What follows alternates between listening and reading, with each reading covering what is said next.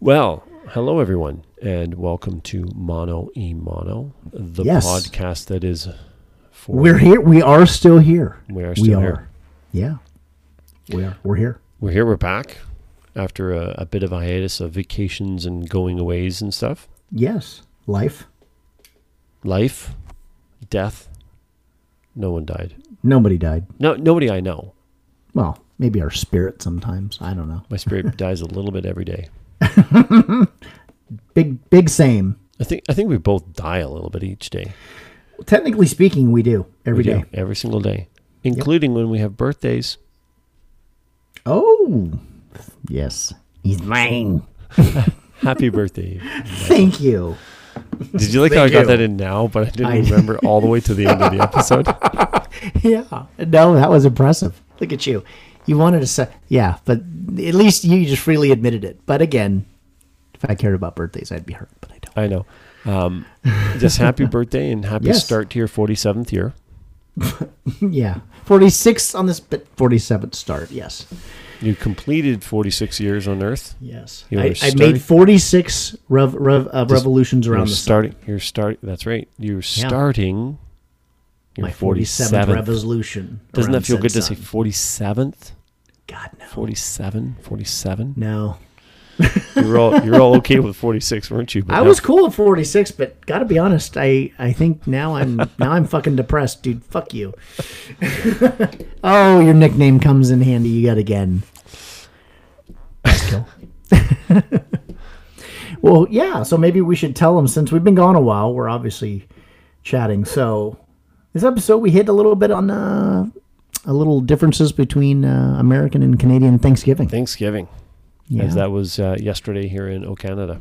Yeah, your little foray into some uh, Brazilian jiu-jitsu Into beating so up, far. into beating up people, or more actually getting beat up myself right now. I, I Well, I mean, you did beat up the girl. No, she didn't. Dude, she my, she kicked I'm my sure ass. she did. She I'm kicked sure my ass. she There's one moment where I, Yeah. where I, where I kind of took control, but um, no, I've been getting my ass handed by her, by left, right, and center. It's it's very humbling, very Well, good. Life's good that way. Um, a little bit why the cops shouldn't be defunded and why that's a stupid idea. Yeah, yeah. With some, with it, with an ex, actually an extremely good suggestion that was quoted by by Andrew Yang. That That's did- right. Which I like that. Yep. And uh, other than that, I think we just kind of shout the breeze a little bit outside of that. There's a lot. We covered a lot in those topics, but Well, it's been a long time. it's been a long time. Couple hours and a bit. So everyone enjoy this wonderful episode. Yes, yeah. And we're back, so you don't have to dry hump the air anymore. Mr. Madison, what you just said is one of the most insanely idiotic things I have ever heard. At no point in your rambling, incoherent response were you even close to anything that could be considered a rational thought. Everyone in this room is now dumber for having listened to it. I award you no points, and may God have mercy on your soul. Could be two days ago. It could be two weeks ago. The other day means sometime between when I started forming memories and yesterday. And yeah, and right now, about a minute ago. And, and when and this morning, yes, nice. yeah, I, I love that. With, I think we talked about that one before, but it's it's. Mm-hmm. I don't know. How, I don't know how many times I've said it too. I'm like, you know, the other day, or Yeah.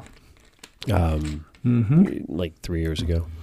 Yeah, it's any time. It's any time between. You're right. Since I was expelled from my mother's vaginal canal, and to about an hour ago. So Yeah, that's what I mean. Like I said, I- I'll Yeah. put it from when I started forming memories, which means uh, who knows when, because I don't know when. Because Mm-hmm. What was it? Not long ago, I was telling a story. My mom was around. I was telling Christy a story, and, Christy, Mm-hmm. my mom's like, "You don't remember that?" I'm like, "What do you mean I don't remember?" She's like, "I've told you that story, but there's no way you remember that story." I'm like, "Okay, we'll go. We'll go with that." Like, whatever "Sure." works. Sure. Whatever. It's a, it's a memory of mine. Right. So. okay. So you happen to implant it on me. Right. So you you implanted the memory. Right. It's I mean, a, it's like I can think recall, of that. right? I can think of that too. Stories that my parents told me. But like, I I know a specific story that I my parents, my dad told everybody, and that I don't remember doing, but it's a completely legitimate story with multiple corroborating witnesses. we were up going up to the snow you know, for whatever reason, you know, because it's snow. And, uh, And it's so exciting. You live in California, so well, yeah, yeah. And I was probably six, you know, I, I was little. And I remember we had to go to the bathroom. So all the guys go over the hill, right, in the snow. Everybody's peeing. And we come back, and my dad's laughing. And my mom's like, What happened? He's like, He just wrote his name in cursive. in cursive. And, and said he dotted the I. so, yeah. And my mom's like, Yeah. And then my two, my, two of my dad's friends were with him. So, yep, that really happened. That was legitimate. so I remember it like I did it, but I don't remember doing it. Of course you don't. Yeah. But I wish I did because that was awesome. Let's just say you did. Okay. I well, I, I clearly I did, but I would like to say that yeah. But see, that story that's cool when you're like six. You know, if I'm like 46 and I just did it last week, it's like congratulations, you wrote your name in cursive. It's not the same impact. Actually, I would be very impressed because I don't know that I can do much in cursive right now. I don't know that I could write my name Oh, in I can't. cursive. No, Can you really? no, no. I mean, I could, but it, but it, I couldn't write in cursive, but it would look like I was in like sixth grade probably at this point. I would, uh, in writing my own name, I'm sure that somebody who looked at it in the new cursive correctly would go, yeah, you got two letters of four wrong. Oh yeah. So 50%. Yeah, I mean, so we we've printed for what since we were over the age of like sixteen. I mean, you really didn't need to do cursive past Yeah. middle middle of high school. I think So, at that point. so when you print, Mm-hmm. do you capitalize everything? sometimes depends on what I'm doing. No, I, I- would say most of the time I don't. Oh, really? but, yeah. All my printing's capitals. yeah. And when I write a sentence, I just make the first letter just a bigger capital. Like, it, here's the funny thing. It depends on what I'm actually doing. I do find myself using both upper and lowercase letters, but I sometimes I write them so big that it's irrelevant that they're big or lowercase. it just doesn't. Totally. You know, and nobody, and yeah. probably nobody's noticing. Here's a funny No. thing about writing. Mm-hmm. And I know it was sometime in the last 10 years, give or take, because it happened. I know, I know what happened when I was at two jobs ago. So Mm-hmm. that's within, okay, let's say 13 or so years, which is well into my adulthood. You know, I'm in Sure. my, well into my 30s. Right.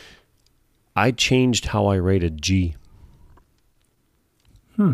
Now, I find I find that an interesting point because when's the last time? They probably when you're in your teens or early teens, your writing was like determined.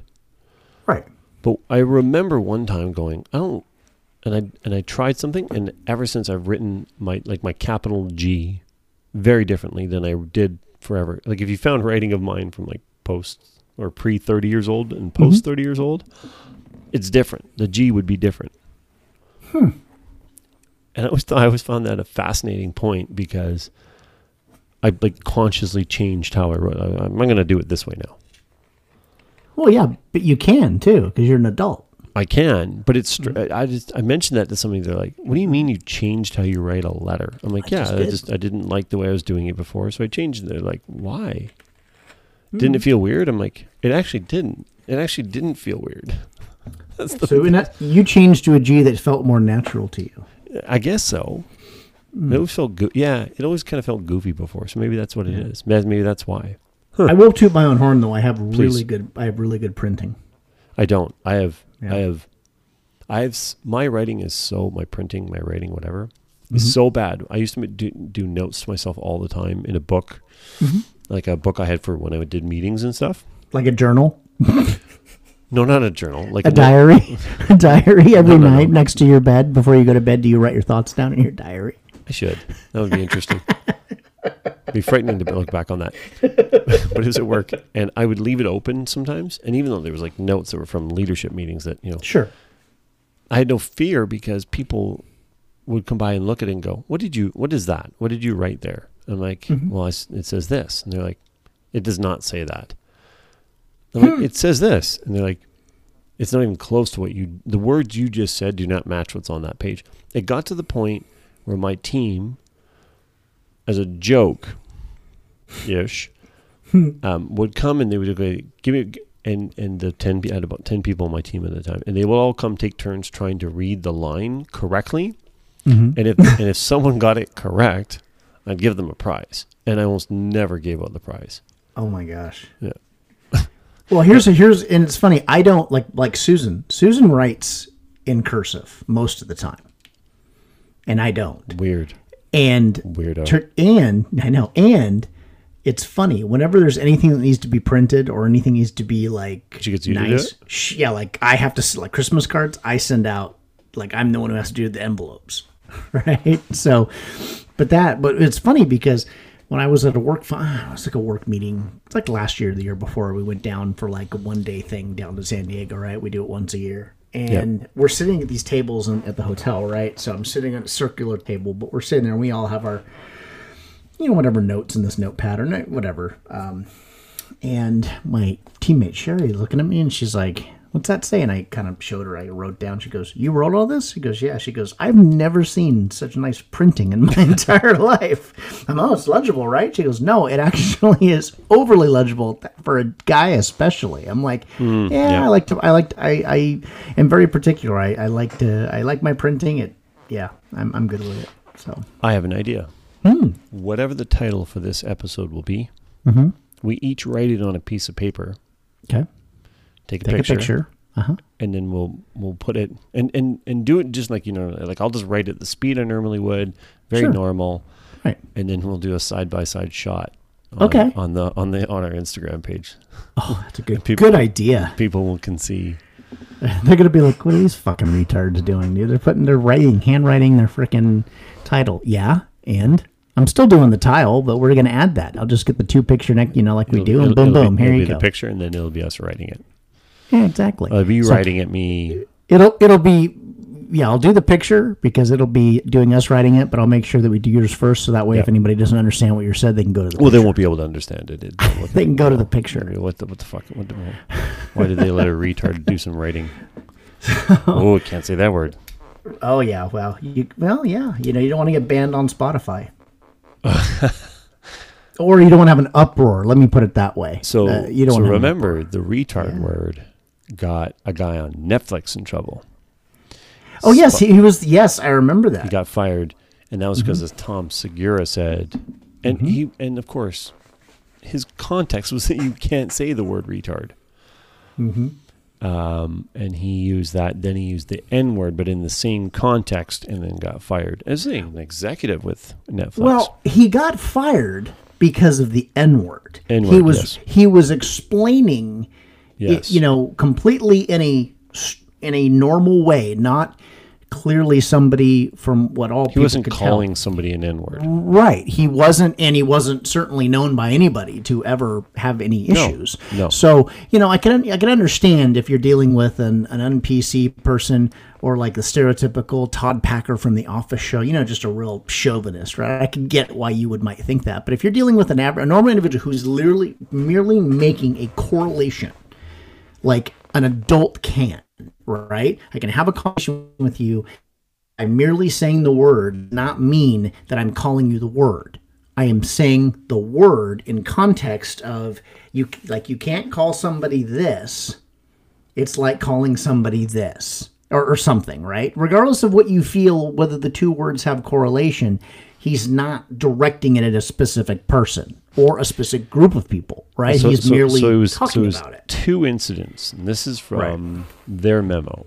The first, right. it says, the first incident was several months ago in a PR meeting about sensitive words. Mm-hmm. Several people afterwards told him how inappropriate and hurtful his use of the N word was, and he apologized that there had been. Any a misunderstanding or didn't, you know, who knows, right? We hope this awful anom- anomaly would uh, never be repeated. The second incident, which I only heard about this week, was a few days after the first incident. This time, Jonathan said the N word again to two of our black employees in HR who were trying to help him deal with the original offense. Uh, offense by meaning language. No, the original incident. So, But he- the offense was centered around language. yes, Right. now he's now he's in in HR with two black employees, Mm-hmm. um, and I, yeah, I mean, who knows how it was used? Who knows the context and how he used it? But you know, I mean, again, the point is that um, it feels like. I mean, who knows? Again, I think you had to be there for the circumstances. But and it- based it- on based on the climate we're in, it would not shock me if there was a huge amount of oversensitivity. well, I mean, when was this? This was some time ago too. This this was Well, this climate's been going on for This is more than five, two- six, six, seven years, and it's just ramped up in the past. I'd say three. well, and the Spotify thing that you're, Mm-hmm. Yes, that you, I, yes. Mm-hmm. know you're, I know you're alluding to there. Alluding. alluding. that was to what we call a segue. a segue. like a Segway scooter. Those are awesome. Uh, yes, they are. was of course Joe Hogan, and I'm gonna say Joe Hogan because I've been watching a lot of Brazilian jiu-jitsu. We'll get to that in a moment. Cool. And of course, all the Brazilians use when you're when the R is the first letter of the name, They pronounce it as an H. ho, like Roger instead of Roger. Oh yeah, you didn't know that? Interesting. No, no, no. Yeah, so like Rafael in Portuguese is not Rafael, it's Rafael. Okay. Roger is Hodger. Um, and if you look at the Gracie family, which really basically invented Gracie or Brazilian Jiu Yep. Jitsu, Yeah. so many of them, their names start with R. There's Hanner instead of Mm-hmm. a Renner, Renner. Henner, Horian instead of Rorion, Helson instead of Relson. Like there's all kinds of them. If you just go, you, you, if you look at the, the anyway, we'll get to that Mm-hmm. Sure. later.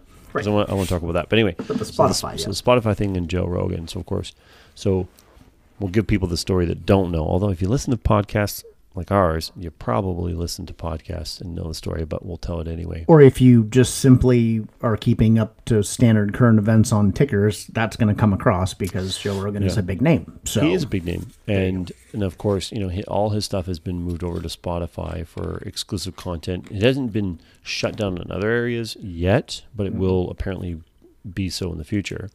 Now, it originally started where apparently when they moved everything over, there was a number of episodes that were not carried over or have not yet been released Uh, right, or have they, been they're just not there. Right. they're just not there. And there are ones like Alex Jones, Mm-hmm. uh, Milo Yiannopoulos. I can't remember a couple other ones like in that in that ire. Mm-hmm.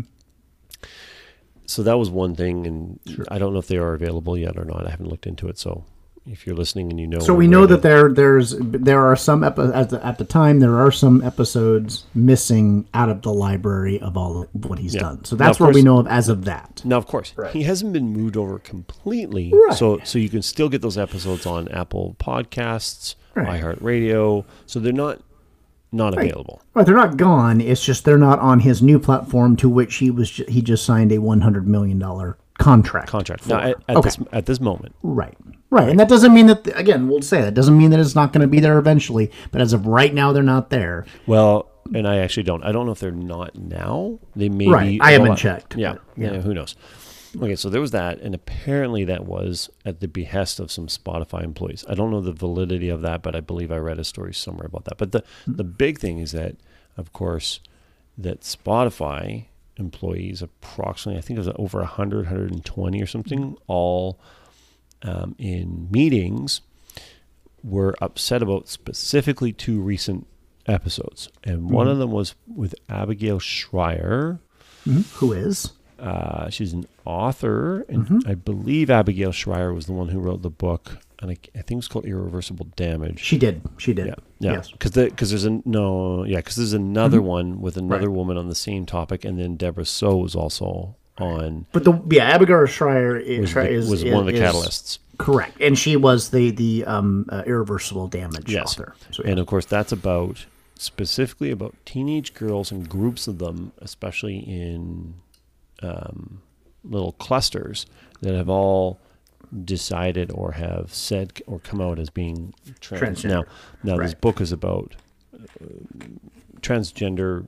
You know, dys- the gender dysphoria, I think it's called. The, when you tech- the cl- yes, right. anyway, um, but just the this what appears to be a problem and it needs to be investigated and on and on and all this. And of course, he talked to her about this, and people are all calling him transphobic and that this woman is transphobic and that talking about it in this manner is transphobic and that he needs to be um, it needs to be censored, and these episodes should be gone. And then he talked with Deborah Soh as well. I don't know if you know Dr. Deborah I, So is. I don't know that one. I do know the Abigail, the one. Um, Yeah.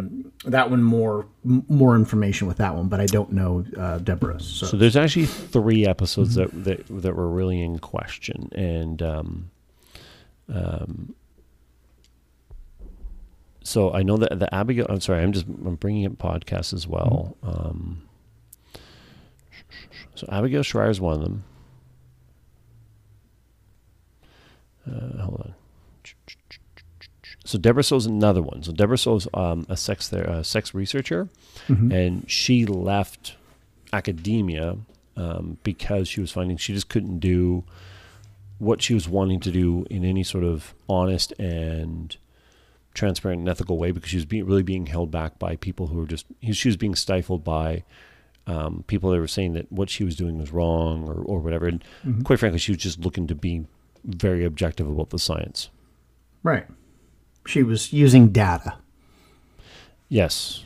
Which is also included in uh, Abigail. abigail shrier's right, book, right, book as well. podcast It's not coming up? specifically looking at specific things, and and again also in specific with groups, uh, as well as the data showing that. So you're talking about very specific things. You're not talking. You're not making sweeping generalizations. No, she was showing that like something Right. like the percentage of of girls that were in these clusters was at a rate of you know like a thousand. I can't remember the number. Like a thousand percent over the the average number of um, people that want to transition or do transition or whatever the term that she was using. Um, Right. Like like like all the numbers were just, uh, like so far Extremely out of the ordinary Yeah. in terms of you know the yes, correct, right. crazy stuff. Uh, Yeah. Am I going back too far? Uh, let me find Abigail. Abigail. And I think in what Joe Rogan was talking to her about, 1509. um, which he repeated in the clip that I showed you, where he was kind of going over with one of his, which I, uh, one of his next Tim Dillon, I Tim, think. it was Tim Dillon, yeah. Uh, you know, just the bit of talking about that specific um, situation is saying that you know, look, we- we- we're, we're having a conversation with, with an individual who's very versed on the subject due to data research, and just pointing out that human beings are malleable you know, and we know that because of cults, right? So, you know, you have these large clusters of young people uh, at, a, at an age, you know, that's uh, very, can be heavily influenced. And when you're having large groups of friends or, or teen girls at a young age all deciding they're transgender, especially when the, the numbers show you in general, you know, of, of what's the percentage of the population, you know, historically, and, and it, it, it the, the spike is is unsettling. Just on it's it's not the fact that being a transgender person, you know, it should be scary. It just means that that you know what what is being influenced in these decisions and this is a concern and it's a concern just because of again like he said human beings are malleable and, and we know that from how much of history that we've seen so these large clusters of, of young girls making a decision like that um, is downright alarming Yes. in, in terms of that so And in her, Deborah Soh spoke about this way Mm-hmm. more, um, but Abigail Shrier did as well. Is that, um, and, and I'll, and I'll, I'll, I'll kind of mildly segue it in a moment here. Sure. So 1509 is Abigail Shrier, Mm-hmm. and dun, dun, dun, dun, dun, dun, dun.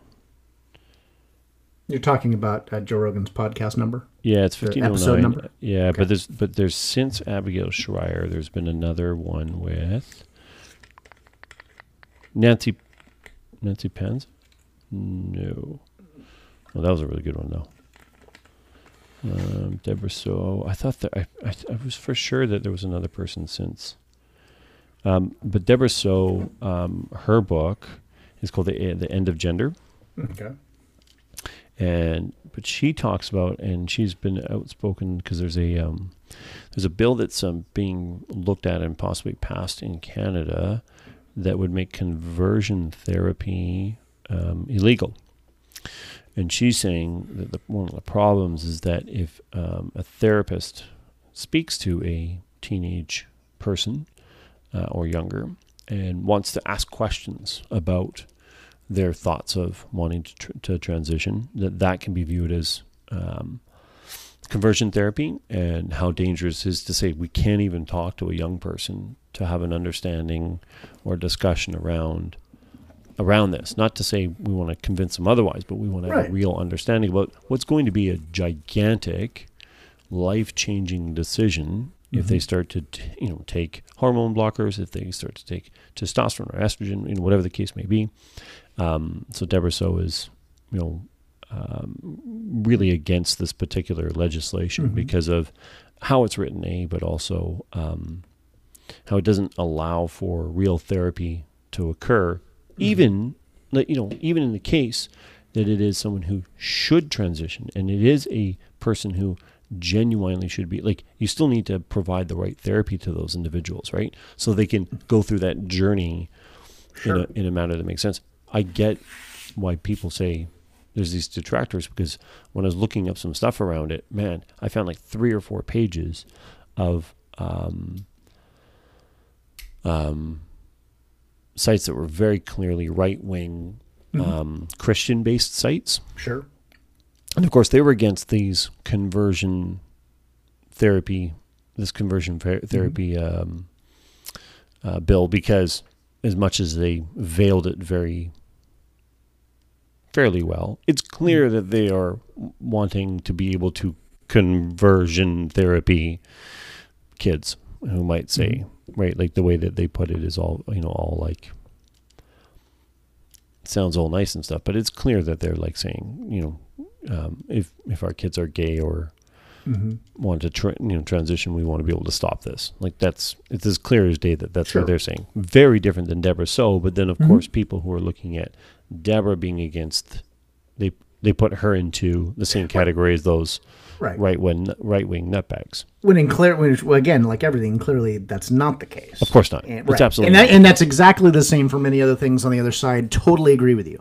You know, where it's like just in a, lo- in a lot of things, you know, and you see in almost everything, you're like, yeah, that's that that's not remotely no, you Right. know. That, but you know, it was it was like the, the Jordan Peterson original situation where. You know, he's not against calling somebody the pronoun that they prefer. He was against legislating it. Yeah, as he put it, Right. um, uh, uh, compelled speech. Right, and again, those two things are not the same. I just meant it's just interesting. Oh, uh, absolutely. w- taking somebody's perspective, such as say Jordan Peterson, and then saying that he doesn't, you know, he doesn't agree with say being trans. Well, that that's not necessarily in anything discussion of what was going on. Well, the, right? interest, the interesting thing is, you know, I think it's fairly safe to say that the idea of free speech, if you want to go very classically description, Mm-hmm. free speech is a progressive idea. Yep. When you look at the history of man, any progressive civilization had freedom of speech, right? Mm-hmm. The Greeks, when they philosophized, mm-hmm. were they were exercising a freedom of thought and speech. Um, when they when we were pulled out of the Dark Ages, is because the printing press printed. Mm-hmm. Now it was the Bible, so we Right. could debate that fucking left, right, and center. But Right. it's because things got out there and a freedom of information. It brought it brought information out available to the masses. Now Correct. we can debate on, right, what that information is, but Yeah, still, But you know, the fact is, is the printing press did that. You know, Sure. every time it's you know, so it's a progressive Mm-hmm. thought. It's I don't want to say liberal because that's a different sort of. no, it's progressive. That's, that's I think that's but, a, it's, but, but it's not conservative, that's a very fair statement. Progressive, I think, is the most accurate way to put it. no doubt. Right? It's not a conservative thought Right. in the sense of sort of it's uh, uh, right. The crazy thing is, is that um, the idea that Jordan Peterson, who is making the argument, and I've heard the arguments against his point, and there's some valid ones, but we, Sure. we won't. I, I Sure. don't, Yeah.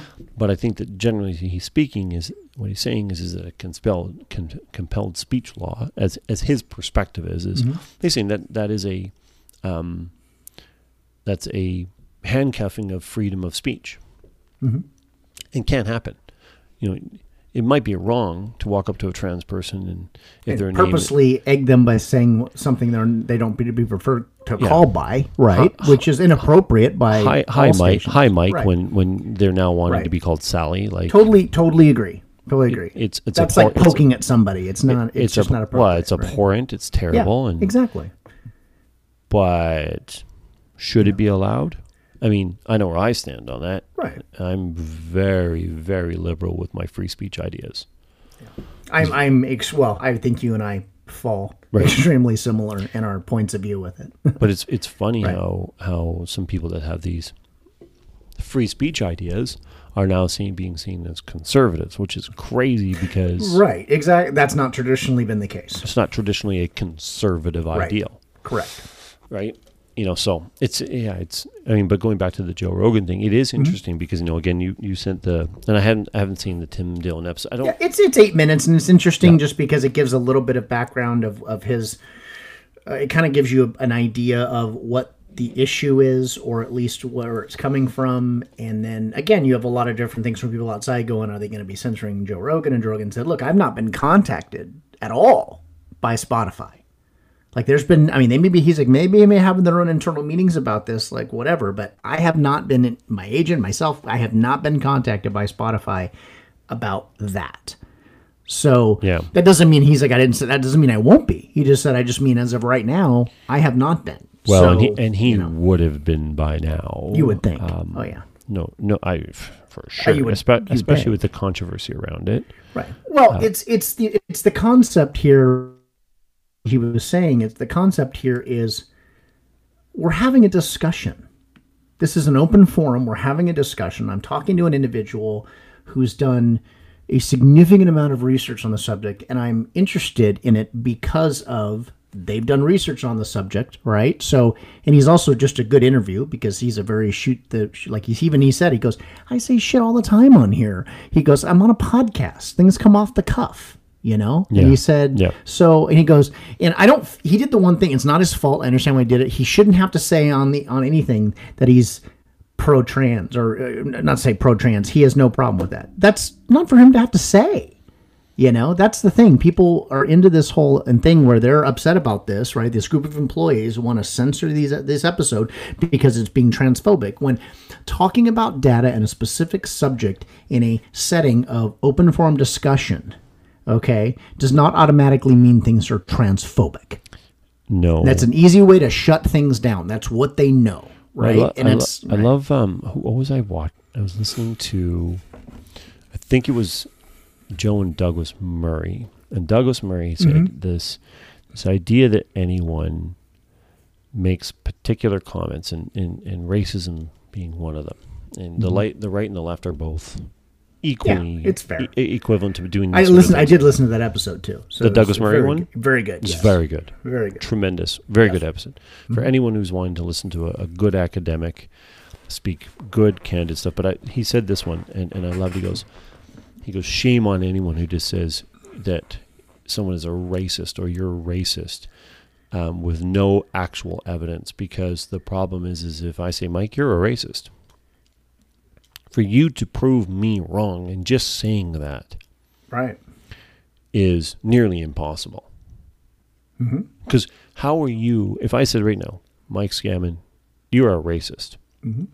Like, what are you supposed to say to that? That's I the end all conversation. People get- go to the jugular right there because you can't. Art. You supposedly can't make an, a discussion argument right there. Well, the what are you going to do? the thing is, you you can't. If you say to me, "Well, prove it," I'll just go, "No, I, I know you are. You say stuff all the time." Yeah. And the problem now is, is that while the burden should always be on the accuser.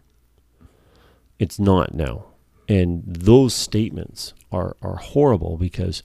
You know, it's like it's like saying you're misogynistic or you're Mm-hmm. Right. Or you can throw any of it. You could be xenophobic, Xenophobic, homophobic, all- all transphobic, things. all these terms they throw out there that are meant to number one, because of the word, make it immediately sound like you're an absolutely horrid human being. Yep. You know, and that's supposed to be the kill shot And- without and- even starting anything. Well, that's, and that's it. And, and the thing is, is that what am I supposed to do? March out forty years of things that I have said or not said, exactly. right?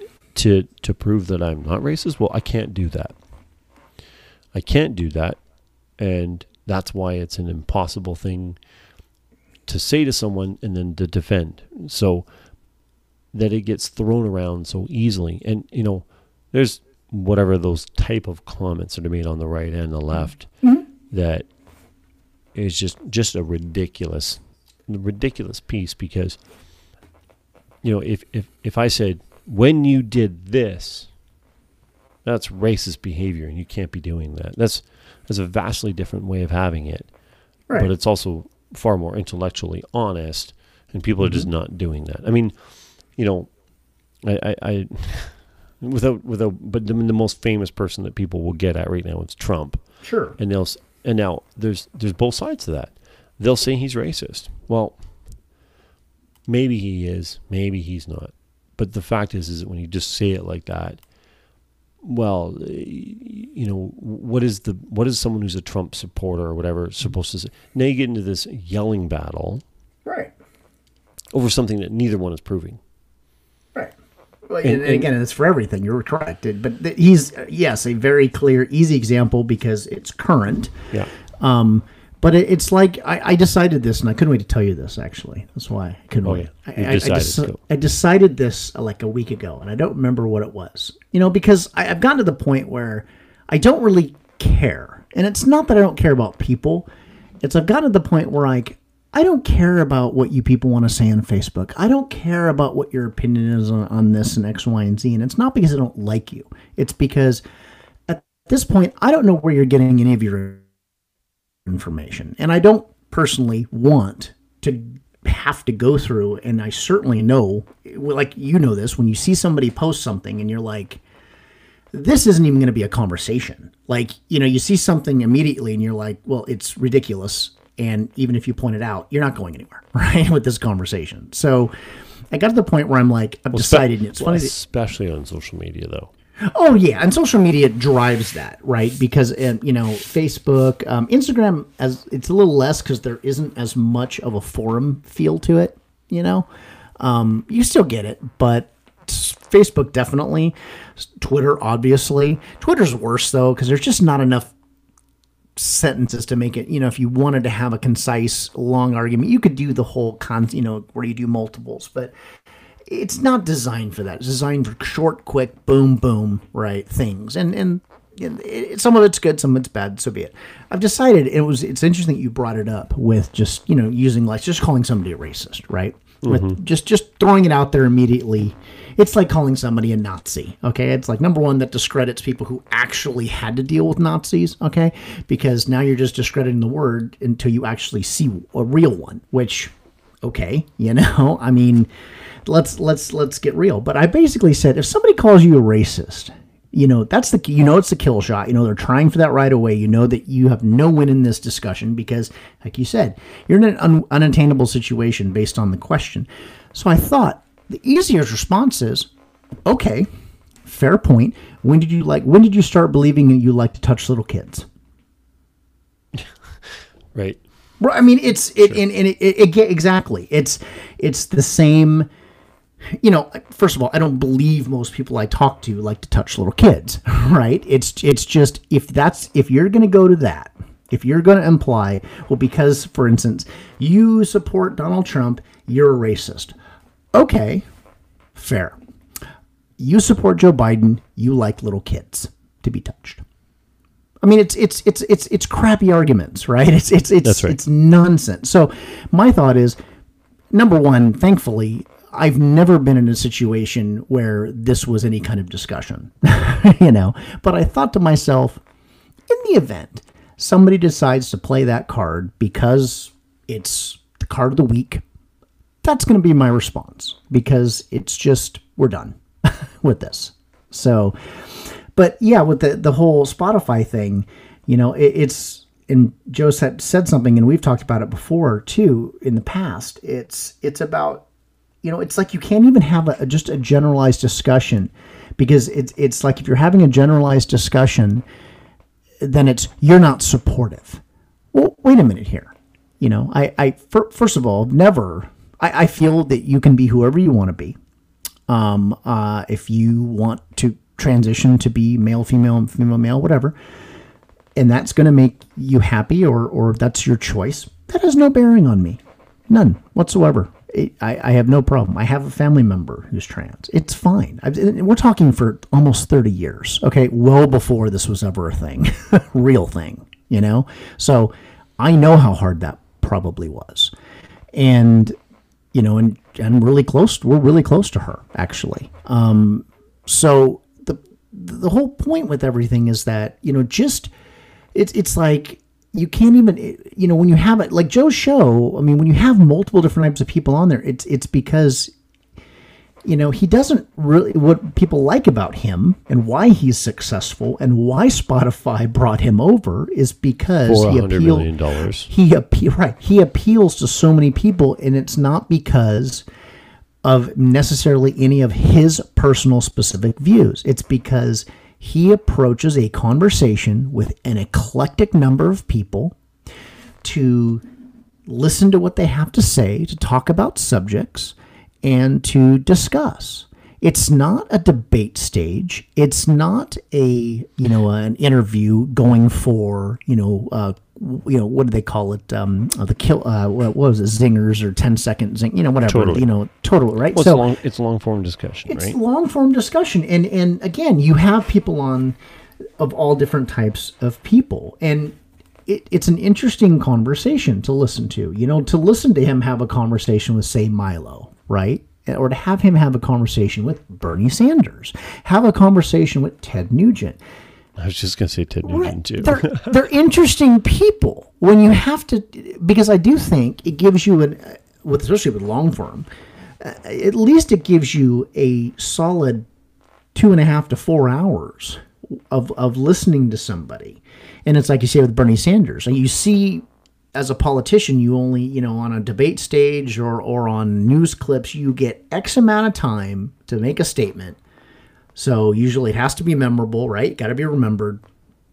And I think it's good to listen to somebody, you know, uh, just having a discussion with somebody, and then you can formulate your own opinion from that. I mean, I'm not saying you listen to Milo and all of a sudden you agree with some of the things he says. I'm just saying, listen to him have a conversation with somebody who is actively participating in a conversation to have a discussion about many different things. And Joe talks many times on you you know it that when you listen to his show, he doesn't just agree with anything people say. They have a discussion. You know, I heard him in the latest Ben Shapiro one. It was very interesting. You know, I mean, Ben's an interesting guy in general. I mean, you know, we he's a conservative. We know that, and you know, he's obviously a very fast talking guy. He's clearly an intelligent guy. But you know, I mean, Joe doesn't necessarily agree with everything he's saying. But you know what? They both listen, right? You listen to each other, you know, and that's the whole point. So it's it's just very interesting. So to have this whole like you know, re- Spotify quote unquote revolt, you know, about, oh, we want this. And it's like, this is where, yes, I think Spotify is interesting because they have the ability for, that their employees to have these type of voices, right? So it's, it's, a, it's, it's good. But, you know, as a company, it's almost like, well, are you going to go, this is tough, people. I mean, I'm sorry you feel like you want to leave, but we also are in, in the business. This is podcasting, you know, and this is a long form and there are going to be things said on a podcast you may not agree with. Well, you know, well the thing the thing too with him is, you know, th- he's got a couple topics that he I think feels pretty strongly about, and he's debated. Like one of them is he Right. had um, Chris Kresser and James.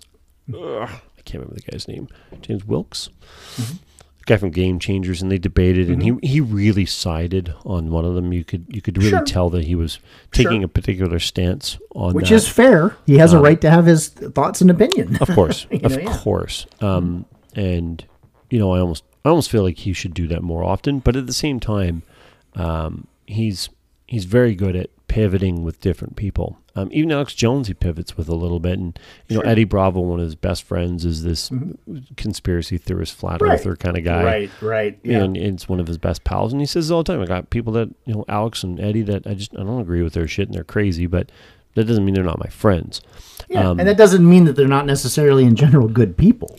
No, and, and the one place, and, and the one thing, and he says this, like when, but you know, he goes, and I'm not an expert in most things, because Mm-hmm. he's not.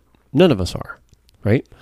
Correct. Yeah. But, he's like, have, usually having people on that some in a lot of cases are, which is good. Oh, that's the thing is, I mean, he has people that are absolutely experts in their world, and he knows, Mm-hmm. you know, admittedly fuck all about, or you know, what they read. He read their book Mm-hmm. or something, but you know, uh, uh, to say it's a fraction of what they know is being generous, probably. Sure. You know, he, but then he spot, you know, the trans thing, because of course the trans issue really took off for him when he spoke up very specifically when the trans issue or the trans topic, I should say, not issue. Issue makes it sound negative. right. When the Topic, trans yeah, fair. topic entered his world of expertise. MMA, absolutely. In fighting. Yep, absolutely. And, and that's what he talks about um, during the and he has that expertise in that area. you know, he is an expert when it comes to fighting. And Mm-hmm. and that's not a that's not a subjective comment. He That's isn't true. and, and not just an expert like like watches it. He mm-hmm. is a black belt in Brazilian jiu-jitsu mm-hmm. from a well um, a, a, a well-renowned school, the Tenth Planet, Eddie mm-hmm. Bravos. He also is a multi-degree black belt in Taekwondo, including being a national champion. So, like, he's not some fly-by-night um, martial arts person in the sense of it's been his life to Right. follow it. Let A- alone be involved in the MMA in terms of announcing and, and Well, that's what I mean, right? like, that. all yeah. of that. He's, all of that. He's he is the commentator Mm-hmm. in in MMA history. Yeah. He is he is you know, I mean, the interesting thing is there he's so good at taekwondo. I don't know if you've seen these before. Hmm? He is so good at taekwondo. There's a kick he does. Oh yeah, you showed that to me. Yeah, he's so Mm-hmm. good at it that like Georges St. Pierre, a multi time a multi division champion in in UFC, learned how to do that kick better from Joe. Like he's that good. Right. I, I mean he's not you know, he's not um gonna go and, you know, win any MMA titles or anything, but he's he's but he but he's an expert in He's an his expert. arena. in his Yeah. in his world. So when the trans topic entered his arena, and it was a female, tran a female trans Fallon fighter Fox. Fallon Fox. Yeah. that, who had been fighting for not that long, but had been a male for about thirty years, I believe. 30 years, transitioned. Yep. Yeah, he made the point, like structurally, that that person is a male and is coming in is beating the fuck out of people because the advantage that she had of having hips, shoulders, all the above. Physiological fact differences as The to ph- yeah. physiological differences that just are existing because of that person being a male for the bulk of their life, Mm-hmm. especially through the formative years, um, was he's like is completely unfair, and of course he got railed on for having that. Um, I don't even want to say opinion because opinion uh, it almost makes it, but it is an opinion. It's just an It's incredibly. an opinion with actual It's incredi- it's- it's- significant it's data incre- behind it to show that. It's an incredibly well informed. There you go. That's a good. Right. Well, Yeah. keep in mind he does say on there too, in regards to that. Not only did he talk about how, obviously, just being a male body, you know, for thirty years, you know, but it was also saying it was very clear uh, that was was not winning on technique. Was you know, this is someone who knows fighting, so was watching That's this person uh, dominate other trained female fighters that have technique and was clearly inferior in the technique field. And so it was it was pointing out the fact that these fights were not being won because of technique. These fights were being won because in the end of just being able to overpower based on the physiological differences That's that that person had. And and that was the I think the crutch of it, which is important for people to know, is that this person fighting wise was inferior technique wise. They were not She a was not- very she was good not a- she was- MMA she was fighter. not a better fighter. right. Um, That's it. Yeah. Compared to the, the which is opponents. which is Right, interesting yeah. because you know so you know to that point right like so I'll, here's my se- I'll announce I like to announce my segues Segway. so in my recent fights that I've had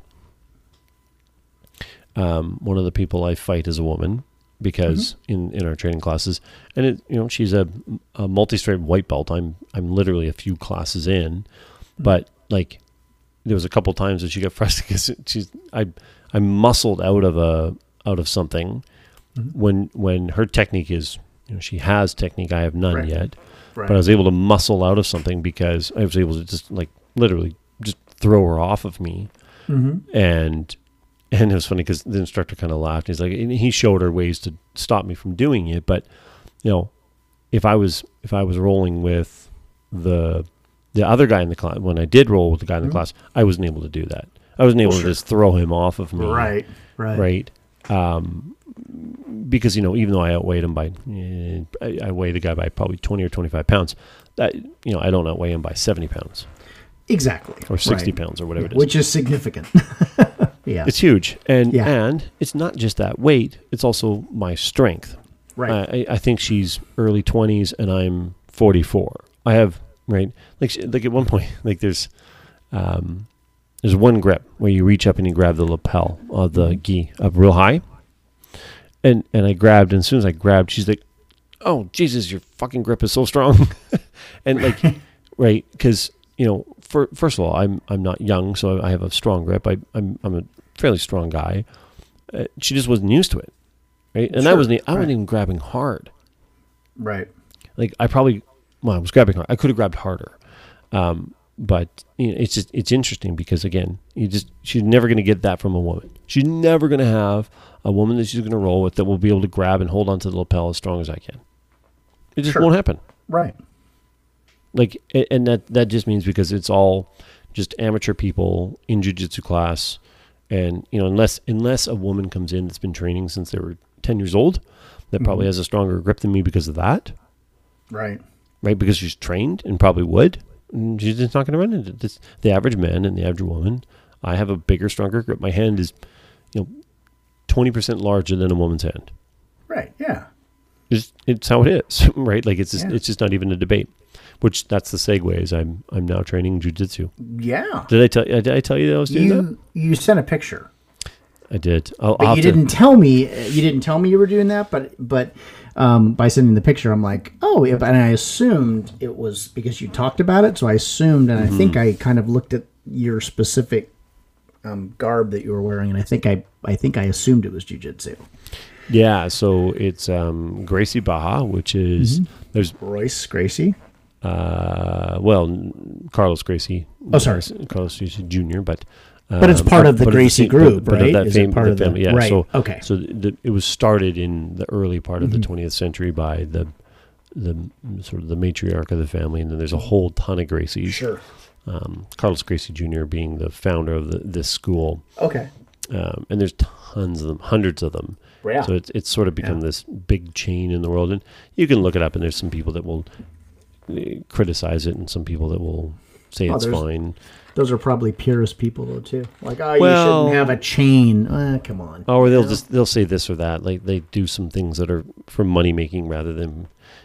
But in the end, there's a couple reasons I did it. I went and did a couple free classes, and they were the they were the they were the one that was the most like because all the first of all there's martial arts studios that will do multiple so they do taekwondo and brazilian jiu-jitsu or something else in brazilian jiu-jitsu. I wanted one that only did jiu-jitsu. I didn't want to have um, instructors that were like dabbled in this dabbled in that. So that was number one. Um, so there are ones around. And the ones i got a hold of they all say you know come try a week for free which is their way of you know hey you're going to go there you're probably going to enjoy it and now we got you hooked right? Right. Sure. But all of them I got a hold of and they were like they didn't get back to me and I was like huh do you really like how bad do you want me around and Well, this exactly, one yeah. and this one said oh yeah come do a free class I did and then he actually called me like two days later he's like are you coming in for another class I'm like oh he's like yeah come come try another one the instructor said you seem to really enjoy it so they actually he was a super friend and I liked that I liked Sure. I, I get it. It's a business thing. It's it's wise. You get somebody to you know to you know have a little sniff of the blow, and they want more, right? Um, so you give them a little more, right? Like it's no skin off their back to have me show up to a class that's already running. Yeah. Um, Yeah, But- exactly. but they were very like friendly and like it just the, the atmosphere was good so i like that and um and the other thing too is no other place i find had a class that i could do had classes training classes i could do before work Mhm. so i can do it at 5.30 so this morning i did it at 5.30 this morning it's it's fucking awesome i i, I absolutely can see myself getting i don't want to say obsessed but for lack of a better way of putting it, I, I think I'm gonna. I, I I won't be surprised if I get obsessed with it. I'm Well, you like are you are an obsessive person. very much so. Yeah. When you do something, you you're like Susan and you are you and Susan are very similar. When you guys decide to do something, you like head down barrel full bore. Like there's Totally. no like I'm more of a I like to test the waters a little bit. Yeah, kind of, you know, I'm kind of a non-committal and then boom, okay, great. Now Yeah. you guys are like hard charge, which is totally great. It's cool. It's just it's, funny. It's it's my style Yeah, for sure. right, But yeah, it's so it's um, yeah, yeah, yeah. So I've been to I can't remember how many classes, four or five, three or four. But it, I Mm-hmm. don't know. I feel like I have a knack for it. Um, I mean, I wrestled and I was pretty good at wrestling, and it's not wrestling, but you know, there's it's grappling, and you have to have a s- certain sense for these things. So I'll see. Mm-hmm. I wrestled too in high school. So yeah. wrestling is awesome. I Yeah. loved it. Yeah, so did I. It was fantastic. There's, there's no workout like it. Oh, I don't. I've told people that too. I played, you know, I played football, baseball, Yeah. volleyball, even did sand volleyball, you know, which is tough, you know. Very uh, hard, uh, But oh my gosh, I swear, and I did, yeah, I wrestled in, in junior and uh, uh, my junior, uh, sophomore, junior year, and I remember going, I, you, nothing prepares you for how much running you're gonna do and how much endurance you're gonna do for only a six minute total match. It's cra- and to be done with that match, if you can make it the full six minutes, you're completely spent. Oh, Completely. a, a minute of hard wrestling. Yeah. One minute. Yeah. Of hard wrestling yep. is brutal. It's Yeah. brutal. I mean, Yeah. we did we did so in in um in jiu-jitsu when you when you spar or when you compete it's called rolling. You roll with someone, right? So when you roll for we did this thing where he put a timer on and he's okay, minute and a half, go in this position. Um, one person's in a mount, one person's in different. We did these different ones, and you have to get to X. So if one mm-hmm. person gets to this, he wins. If the other person gets to this, they win. Mm-hmm. And he sets the timer for a minute and a half. The first time we did it, at one point, I looked, I could see the timer because it's on an iPad that's on the wall. Mm-hmm. And I, I kind of looked over and I'm like, fucking 45 seconds. And I remember thinking, I, I might just tap out here just because I'm so fucking gassed. But then I was like, no, mm-hmm. I, because if I tap and they're like, what? I'll be like, oh, I was gassed. I'm like, there's no way I'm answering that one. yeah, right. But I was, I was fuck. The mm-hmm. the guy had his sh- his shoulder like on my face, so I couldn't breathe well to begin with. Mm-hmm. And I was trying to figure. And I mean, I don't know what the fuck I'm doing. Like I oh, don't. sure. I have no clue. And I'm just trying to figure things out. And I'm trying not to freak out and like try to muscle my way out of something that I know you can't muscle your way out of. Um, and I'm like the biggest, strongest guy out of everyone, but I know that means for shit when I'm going against a guy that even has halfway knowing what they're doing. right. I'm, I'm trying and uh, I'm like, fuck. And then, and then if you lose, which of course I did every goddamn time, you have to do five burpees. So it's like you're gassed and it's like, do burpees. And you're like, right? Yeah, that's what. That sounds eerily familiar. I remember telling Yeah. you I have never been as in shape in my entire life as to when I was wrestling. It's And wild. it was wild, and and it was impressive, but it was wild, and I loved it. And you know, but you know, in high school too, right? Everybody's just you know like ah, they wear the singlets, right? So of course you're gonna get screwed with for that just because it's dumb. But I'm like, yeah, come out in the mat, just come on. I mean, it's it's I I and I you know I've done a lot of different sports, and I, to this day I still will say that that time period, I I can't even I couldn't even fathom that again. It was that that just that amount of running, you know, and just the constant where it's like okay, you wrestled, you go, go ahead and run around the gym for forty five minutes, just go, pace, go. I mean, it's just crazy. So, but yeah, so I know when you're talking about that, being gassed like that, I, I feel that. I feel when you said it, I'm like, oh, memories. I feel that. Oh, it's so true. And like, if somebody said, right now, this second, I want you to go out and run three miles, or I want you to wrestle this guy over here, same weight, maybe mm-hmm. even just a regular, you know, middle-aged guy, me and you. Mm-hmm. Wrestle I'll Eric. take. I'll run. I'll run. Wrestle Eric for four minutes. I'll run. I'll fucking- right? Yeah. Right? Oh yeah. Oh yeah. Absolutely. Yeah. Every time. There's no, not even every time. Hundred percent of the time I'm running, and I hate and I hate running. like I hate running. Like, Like, the thing is, you probably Yeah. would enjoy the wrestling in the sense of like it, the Sure. physical endeavor. Yes. But you know which one's going to gas you more. oh yeah. No, I was like, it was always. I've always talked about being in shape, and it's like. I always was the guy that I like. I could literally go out and play like ten straight games of sand volleyball and not care. Like just go, go, go. Sure. Be, be win it and go, and I wouldn't stop. But you asked me to go run a mile. I'm gassed after the you know I'm I'm done after like the first half. Like I just want to do I still like it. So it's like that to me isn't but so I but so I always got really in shape doing that other stuff, but it was so funny it's all mental. But yeah, that's how much I would still do it is I would still pick running. That and I hate running. so yeah, I would do that. Which is which is funny because when you look at um, um, when you look at wrestlers, like you know, like actual like real, you know, Olympic wrestlers. Um, when you look at the heavyweights, which are I don't I can't remember what the the full size for for a heavyweight like Greco-Roman Right. or freestyle wrestlers, but Right. it's very large. Sure. Yeah. Um, it's over two two twenty five. Oh, two fifty, maybe I two fifty, almost three hundred. I think heavyweights right? are two sixty five. Yeah, okay, that would make sense. Yeah, It's oh, something but still, like that. oof. But you look at 'em, a lot of them have got little bellies and stuff on them, but you're like, yeah. I wouldn't fuck around with those Nope, guys. I wouldn't be in there. Hell because no. like, like like like even their like their ability to endure is is wild. But you look at you look at some of the. I mean, you look at you look at. um I think have I talked about him, Alexander Karelin, on the podcast? I don't think so. No. No. Oh my god. Okay, so Google for yourself Mm-hmm. Alexander. So Alec, like the Mhm. Russian way, uh. A L E K Mm-hmm. S A N D R, Mhm. and then Karelin K A R E L I N.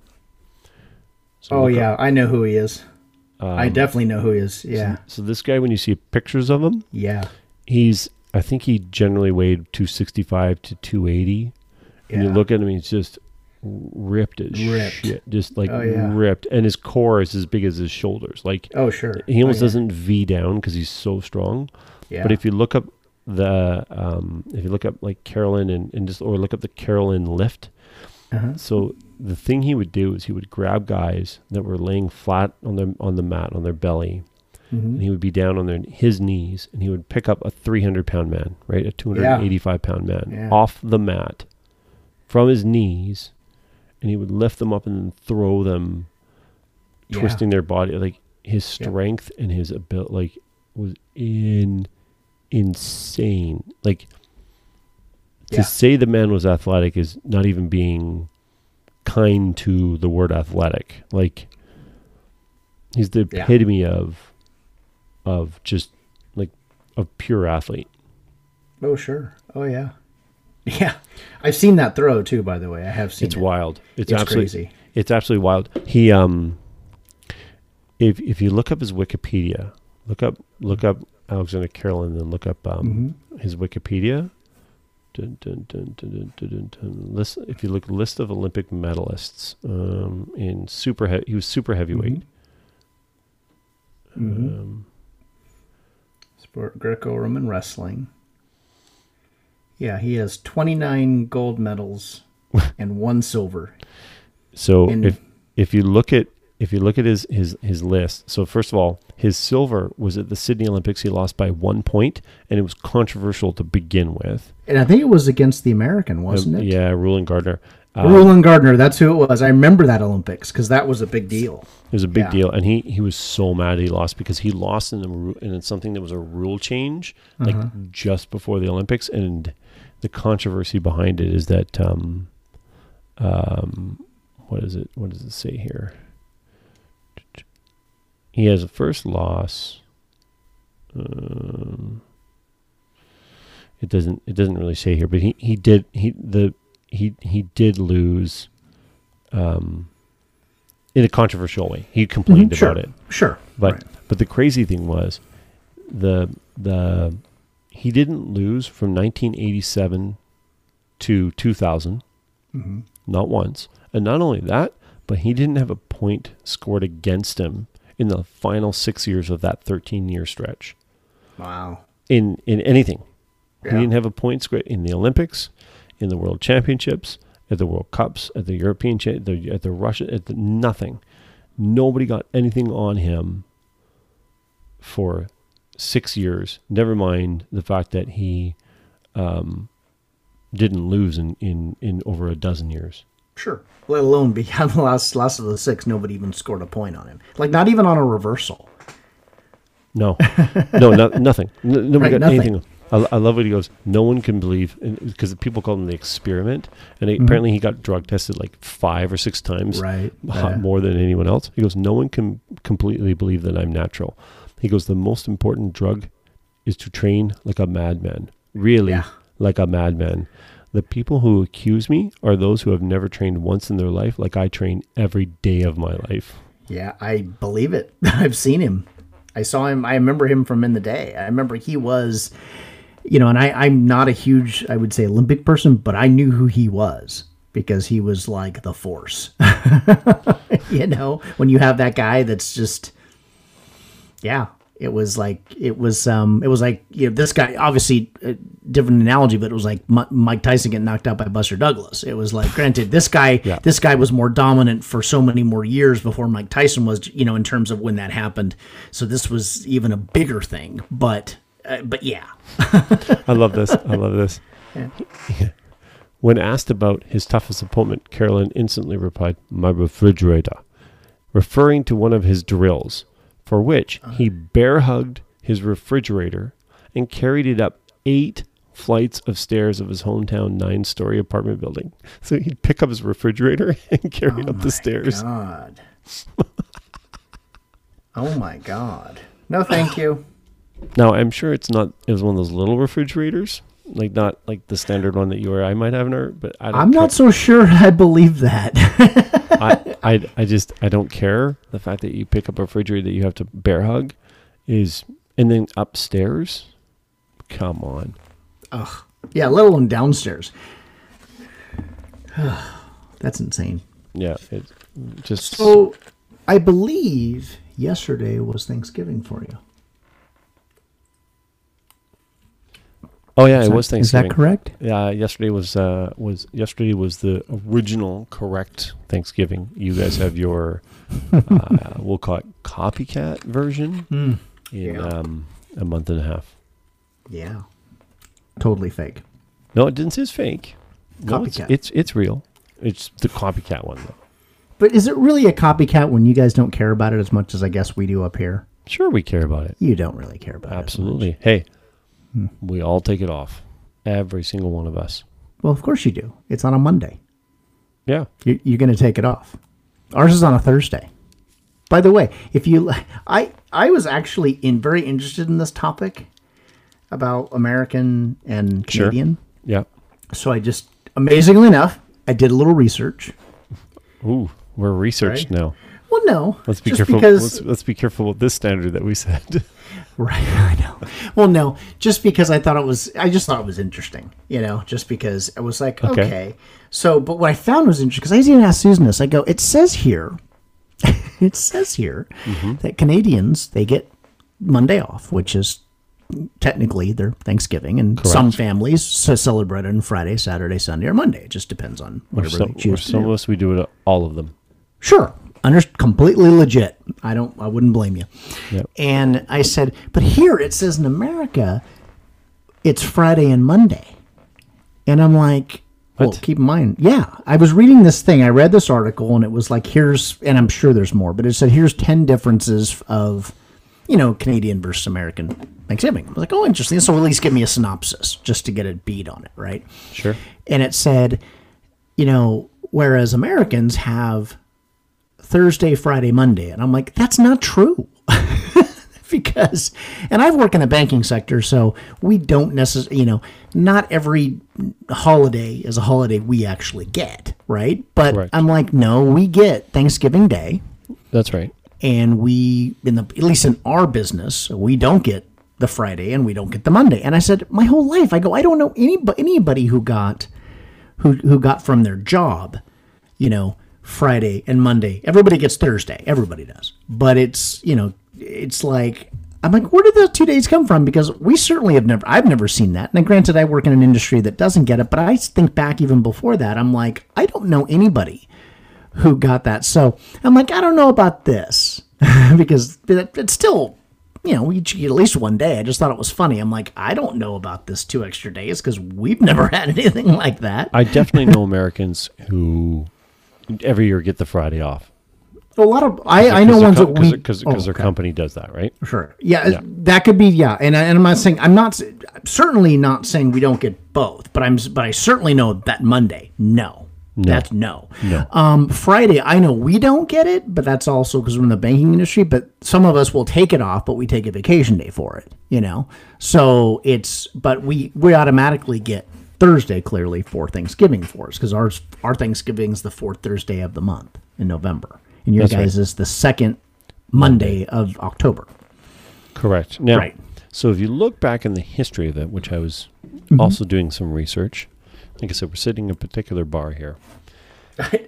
Is let is- everybody know this is rare. For and it, sh- do not expect this. we have to be careful. Do not expect people might this. start We're- to expect this. no, we are going to tell you right now. Don't expect this. So it's your fault if you do. So, okay, let's go with that.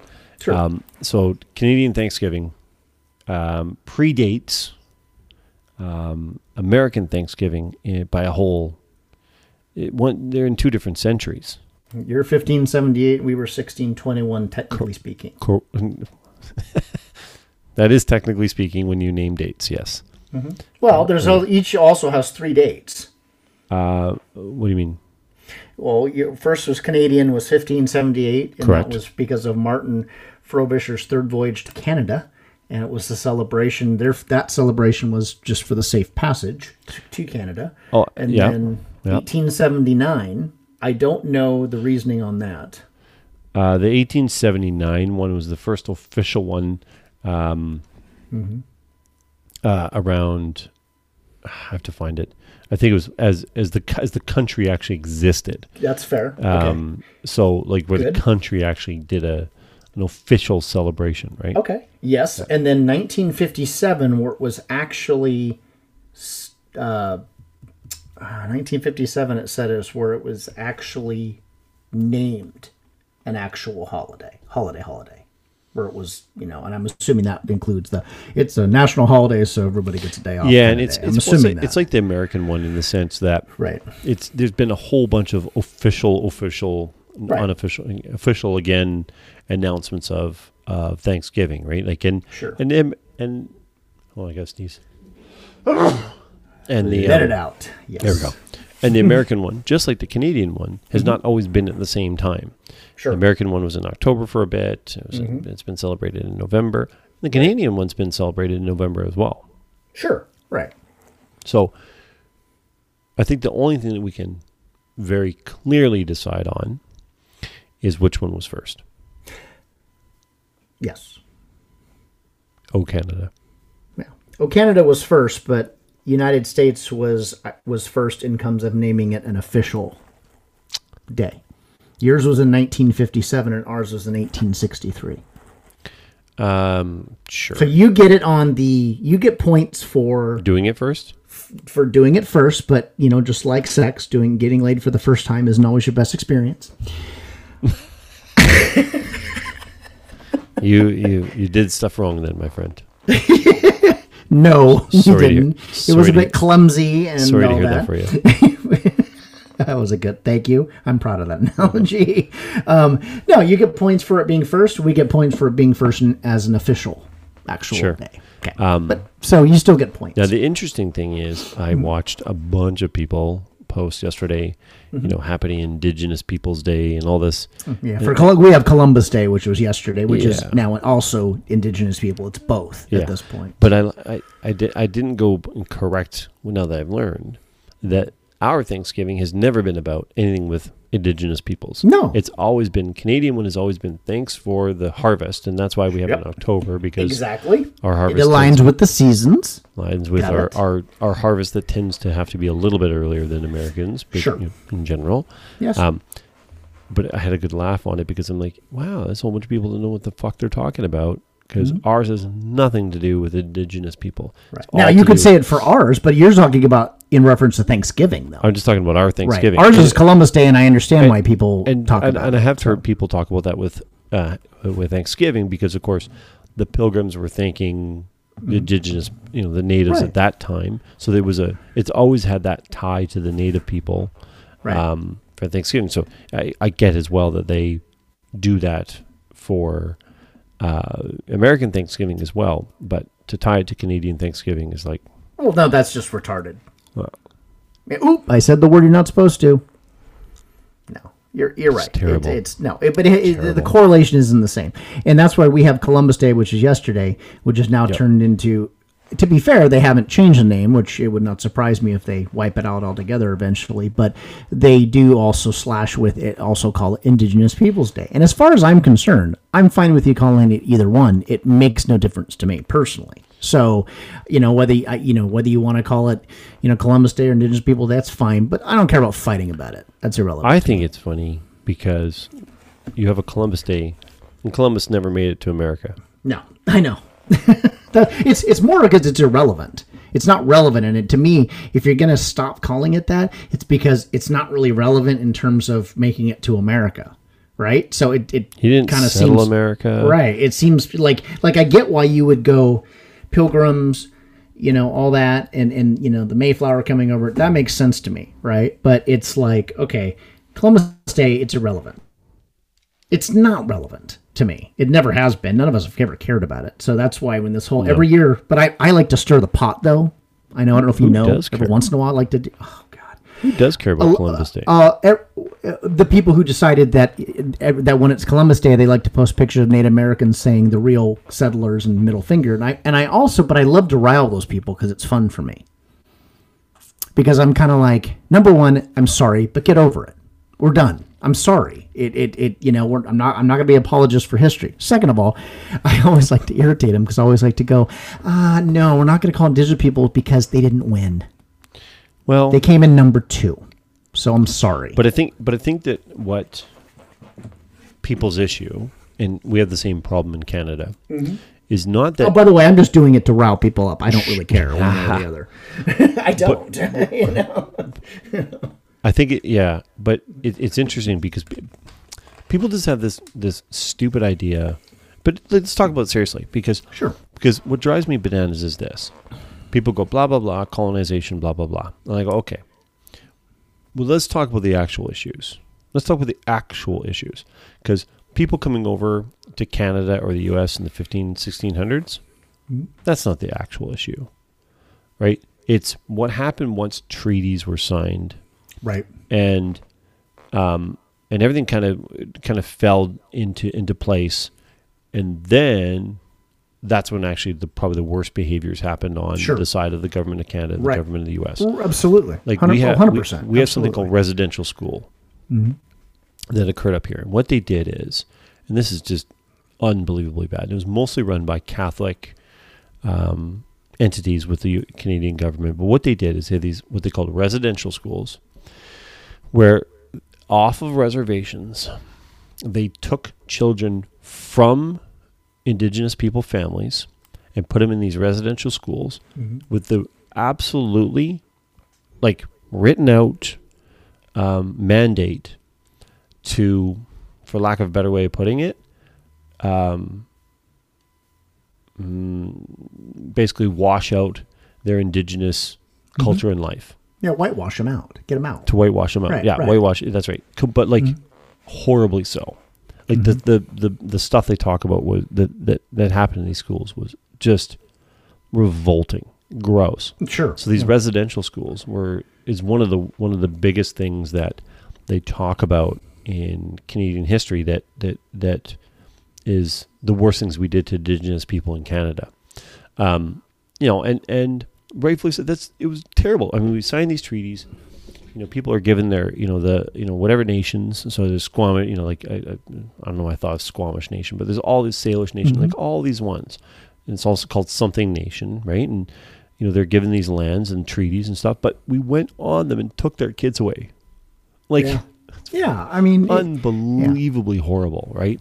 Now, um, people will say, you know, colonization, 1600s. They go, are you really going to take somebody from 400 years ago and and hold um, what happened to that? I, I don't even say it was win lose sort of thing, like you're conquering sort of thing. You're talking about. Right. That's sort of what it was. I just say it to be snide because it's funny. because it is. It's. I mean, it's not funny, but I do it to be kind of an asshole, even though I don't really care about. and the I get and I get it, but you know, Yeah. you know, like the stuff that like like that happened even in the U.S. when people were put on Mm-hmm. on treaty and reservations, where they were basically purposely um, cut off, where they couldn't get anything to really bring themselves forward as as peoples. exactly. Yeah. Just terrible, right?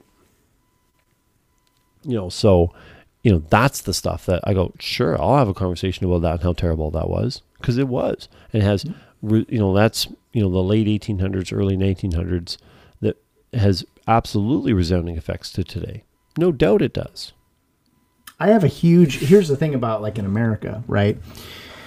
In when I used to live in Arizona, there was a reservation there, and then there are where I work for what I do in the Central Valley. There's a, a fairly large American Indian, you know, population. Just generally, it's it's not Sure. necessarily on a reservation, but keep in mind there is cas- uh, casinos.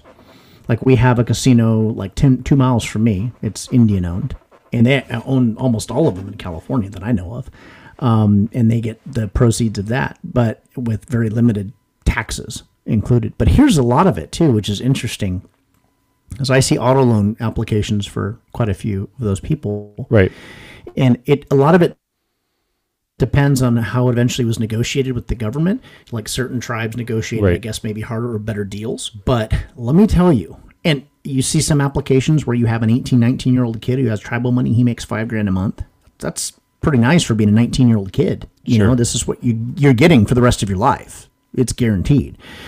Then you see people that are either higher up in the tribe um, that are, you know, maybe 30 years old, maybe 40 that I'm seeing that get like 20 grand a month. And we're talking legit, always going to be there. So, and again, that doesn't right any wrongs about what happened, but I'm saying it's it's kind of vast even then with how much certain people of certain tribes have been deemed to get and I have seen the out the, the the windfall that comes from that a lot. We see it a lot in our area that I work and they're significant. Um, but that being said, and and here's the interesting part is a lot of those people, you know, extremely good credit, you know, buy houses because they've got the money, you know, so Sure. they have their houses, right? But it's, it's it's always interesting though. They buy houses, then they buy a ton of cars all at the same time. It's very interesting. It's it's it's very hard to do sometimes because you're like, well, who's driving all these? There's like nine, you know. But I guess if I make twenty grand a month, it's not taxed, right? I can get twenty grand a month, and I'm 25 years old, 30 years old. And again, this is case by case. Not everybody gets 20 grand a month, but it's just interesting how that all how all somewhat plays out. But what I do feel bad for is the situations with the reservations where you have a high alcoholism, high diabetes because of alcohol, part of it. Um, and you get you get a lot of that into what becomes systemic, right? Because of the fact that you're on reservations, and yeah, they own the property, but it's all it's run down. It's pretty dilapidated. So th- there's a lot of I wouldn't say positives, but I say that there was some pretty fair. I guess you could say reparations is the correct term through time, but then Yep. some of it isn't, and you know, so there's there's a history of uh, good and bad when it comes to that. But you know, I I totally don't disagree with the fact you know that you should never shy away and respect how bad people were were treated and at least acknowledge it. You know, and No I, I think right? that and I think it's fair that people do. But I don't think it's fair also to say that we're going to try to eliminate what history was either. Like I, I think part of history is understanding that this is a part of history, and that doesn't mean it's being repeated. Would it? But it mean I'm not saying you have to love what happened in history, but I don't think you know this whole like we want to, um, you know, kind of whitewash out the bad things. It's like no, I think the bad things are important. You need to know about bad things You know, it's like the, the, my favorite line with to, to Kill a Mockingbird when there was a thing that schools were banning that. I'm like, yeah, and their concept was, well, it's there's just disturbing um, content. Yeah, that's the point of the fucking book. There sure is. That's the point of the fucking book. And let me tell you something. That is one of the most influential pieces of literature to read as a young person. It gives you everything you need to know about at least in a snapshot in a fictional event that you absolutely can draw from to understand that this was reality. And if you can't, if you think that people shouldn't read that, no, I think young people at the right age should read that because you need to understand what bad looks like. you need to. If you've never seen it, if you've never understood it, that book has so much influence. And so for people to say, well, it has disturbing content, yeah, that was the best part of the meme I saw. It's the point of the fucking book.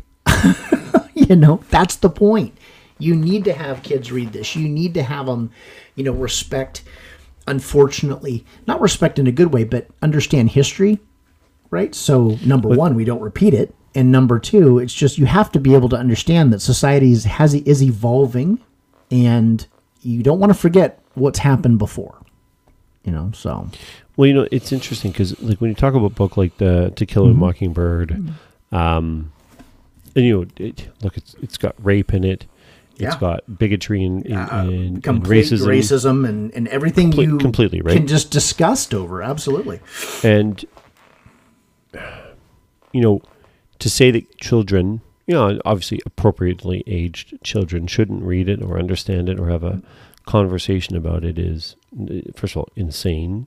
Right. Uh, that you wouldn't have that that conversation. That's um, that's bananas. Um, there's there's a there's a great bit of conversation that Joe Rogan has with people all the time. Mm-hmm. Uh, Jocko Will- Willink, um, David Goggins, Cameron Hanes, mm-hmm. a few of the people that he has regularly on that are sort of these um, like extreme individuals, like you know, sure. like Cam Hanes runs, you know, the ultra marathons. He's done the mm-hmm. Moab mm-hmm. 240. It's mm-hmm. 240 miles, like mm-hmm. things that you know normal human beings would have, right. have no chance of doing in their life ever. Sure. But um, when they talk, one thing they talk about all the time is struggle. That, you know, people are meant to struggle, mm-hmm. and I think there's two things that are important. That is, you know, I I think about this more and more often with the kids, and I think like I, I want them to have struggles the right kind of struggles in their right. life. And sure. you know, you, you, obviously want them to have an easier time or better better opportunities than I did as a as a sure. kid because that's what mm-hmm. you want for your kids. Um, not to say I didn't have good opportunities because certainly right. I had far better than most of the world, really. Sure. But yeah. you know, you want your kids to have better. But at the same time, I want them to be able to because I think there's an important piece about the right kind of struggle, and um, they talk about that. But then there's also the, the the right part about not shielding them from the world that exists. And right. you know, To Kill a Mockingbird is one of the the popularity of the book in being taught in schools is one of those reasons because mm-hmm. it it doesn't shield you. It doesn't. It's not apologetic for um, the world. It's not. It just says you know here it is. Here's what we need to learn from it. Right. Mm-hmm. Um, and so so important. Like so important.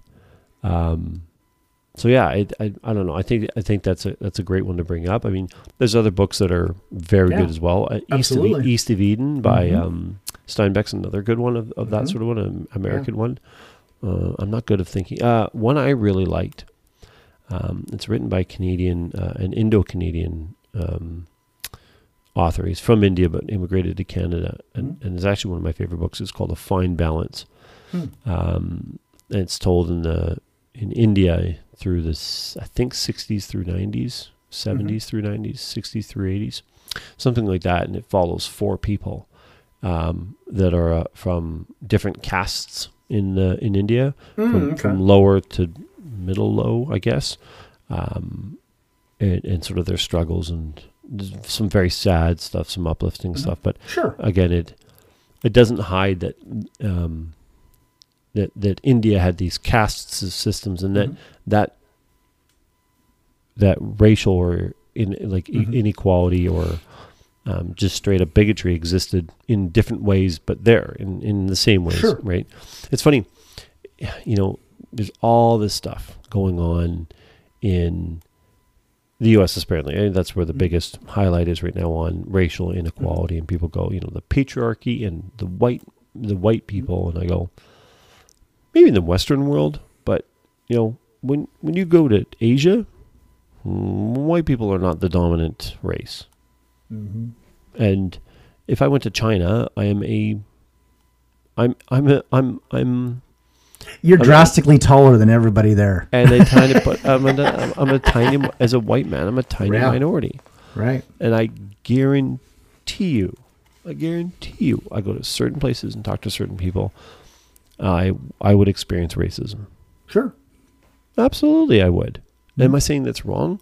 I'm saying it's not. It shouldn't be not predictable. Right? Well, I, yeah, I, I think yeah. No, you're right. I yeah. Let's not. And again, nobody makes light of it. It's a matter of let's not forget. Uh, unf- situations happen all over the world, and it's not always predominantly say in, in depending on where you what area you're in yes in the west it's it's you have more obviously you know uh, caucasians but like you said you go to india or you know, so even going to india or let alone china like you said there yeah you don't think that that that potentially that you're going to have an, an extreme disadvantage right being white as opposed to saying asian or indian or whatnot so Totally. Right and and again it's it's you know and and it, it's it's it's important to acknowledge inequities that existed in historically you know and whether or not you know they're currently existing you know is is obviously what's can always be discussed you know um in, in many different ways. So but you're right I, I i think you know to to make the natural assumption that you know that you would you as a say a white person wouldn't potentially experience racism in another country. Uh, you know hopefully you don't obviously right? But it's it would not be unheard of right in terms of that. So it's you know I, I think like everything it's it's you know just wanting to to make sure that you know everybody's or you know you you want to hopefully do the right thing for people in general and I, I, I think people would naturally agree with each other in that case, right? I don't think anybody, hopefully, well, there's a small segment, but we all know that's going to exist. But I, I think most people don't wish ill will on anybody, you know, when it comes to anything. But um, yeah, so, but I, I, I, you know, I know as time has progressed, especially up here, is you know the less and less I get involved with social media, and the more and more I just simply read information without it being convoluted by you know being thrown at people from different sides, the happier I am. You know, it, it and it and just in terms of you know mentally happy, mentally content.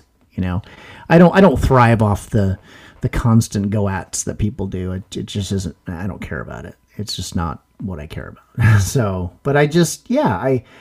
But here, let's go back Thanksgiving because I was enjoying this part of it. Thanksgiving. Yeah. So but but yeah, but but the whole indigenous people um, conversation and all that. But yes, we, we get that. You to have it centered on your Thanksgiving is you're right, completely misinformed because it has zero to do with anything that ever existed in your Thanksgiving for what it's been involved in. Makes more sense with us because it's really centered around the the, the first gather, food gathering sit down with the pilgrims and the and the Indians for Americans. And then of course we know what happened within a generation, then everything goes sideways. But I, I don't know if that, you know, like I said, for our Thanksgiving, I, I don't hold it against that, right? Because I still think the point of it in general with us, right, is just giving thanks for your family and friends and your existence and where we are and all that good stuff. So you guys are on. So yeah, we your guys is centered around the harvest. Obviously, ours is centered around really the first feast. Um, what I thought interesting is is you guys have what you guys have CFL games that play right on like yesterday. It's just not as big as Uh, quote we- unquote our NFL Big Well, we, Three we on normally Thursdays, would, but right? the CFL season is not. Oh, that's right because of COVID. Right. Yeah. Okay. But normally then we, do. Yeah, and, and actually the interesting thing is it's always rivalry games. Right. Um, so so similarly um, to to the NFL where Mm-hmm. the Lions, the Cowboys play, and then the Packers and uh, no. the Bears. uh, no, no. It's then it's always just some other game. Okay. Oh, okay. No, yeah. So sure. Well, because they now they're doing three games. They've always well, they've always done three, and it's always the Lions play, Right. the Cowboys play, and then two teams. Then it's Right. just so someone else plays. Like Right. Yeah. a- for for a long time, we it was it was a total of what was four, it was two games, and then they as of recently, I'd say the last two to three years, they've thrown it to three games. No, Just it's been longer than that long. Maybe five, but it, it hasn't okay, been hold on, let me look. that long Let me look. for three games. I mean, been- for it's been- two games for a long There's time. been there's been three games. I don't know about that. Okay, hold on. Let me fucking look here. let, me, let me prove myself wrong. But I do Let- know the Lion- it was always the me- Lions. Let me play. Yeah, yeah, you do. Okay. It so was always the Lions. Here we go. Here we go. Here we go. Yeah. The NFL's thanks, Thanksgiving. Excuse me. The NFL's third time. The NFL's Thanksgiving Day games have traditionally included one game hosted by the Lions since 1934. So the Okay. Lions have always played on 34. Right. And one Yep. game hosted by the Cowboys since 1966. Okay. Okay. So that's So we know as of 1966, it's been two games. two games. And six 2006. So 14 years. For 14 years. Oh, that's been A long. primetime game has been played. Has been added. Okay. So the primetime game has always been the um, um, the the additional two teams that are not traditional teams. Correct. Correct. It's the one extra game. Yeah. Yeah. So let's see. Um, Denver, KC, Indy, Mm-hmm. Atlanta, Arizona, Philly, New York, Denver. Now, to your point, I mean, Green Bay has played the Lions once, twice, Mm-hmm. three times. This is since this is since 06. Yeah. I think that's why I'm just for some reason they stick out because I feel There's like an- I'm used to seeing And them. then, and then. Green Bay, Chicago did play in 2015. Oh, but that was the that was the right. prime That was time the prime time game. But okay. Yeah. So I mean, well, here, uh, I wish there was a list of like how many times teams have. Oh, here we Yeah. go. Oh, Yeah. Fucking just give me a list of Not that simple. fucking Wikipedia. Sometimes you're really good at this. And then sometimes you're really bad.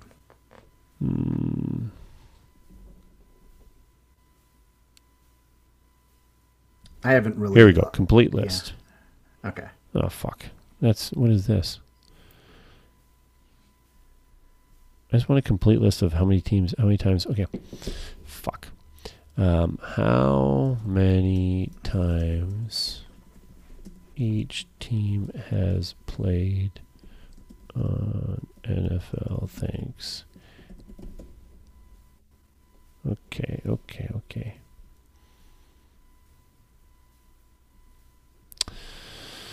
You talk while I look this up. Come on. Think of something. Um, Come on, Phil. Be Mr. Phil. Well, yeah, and then yeah, I just I I well I've I just haven't gotten any into any sports at all. I mean none. Like none. I've like literally not paid attention. Although my buddy last night texted me and he's like, "So I guess you're a Braves fan tonight." And I go, "What are you talking about?" He's, "Oh, the Braves and the Dodgers are going at Yes. it." And I said, "Well, yeah, I don't wouldn't want the Dodgers to win because I, I I I never want them to win." I said, "But I I said so this year certainly." I said it's an asterisk. I said it's an asterisk. I said that uh, you played 60 games. That's 37% of a normal season. I, I don't Yeah, care who you are. You whoever wins this year, it is not a real championship. Don't give me that because the grind of the 162 baseball season is, it takes a part of that, and to win it at the end and only have to play 60 games. Fuck that. That's not a real championship. I don't care what anybody. And I said, I don't want the.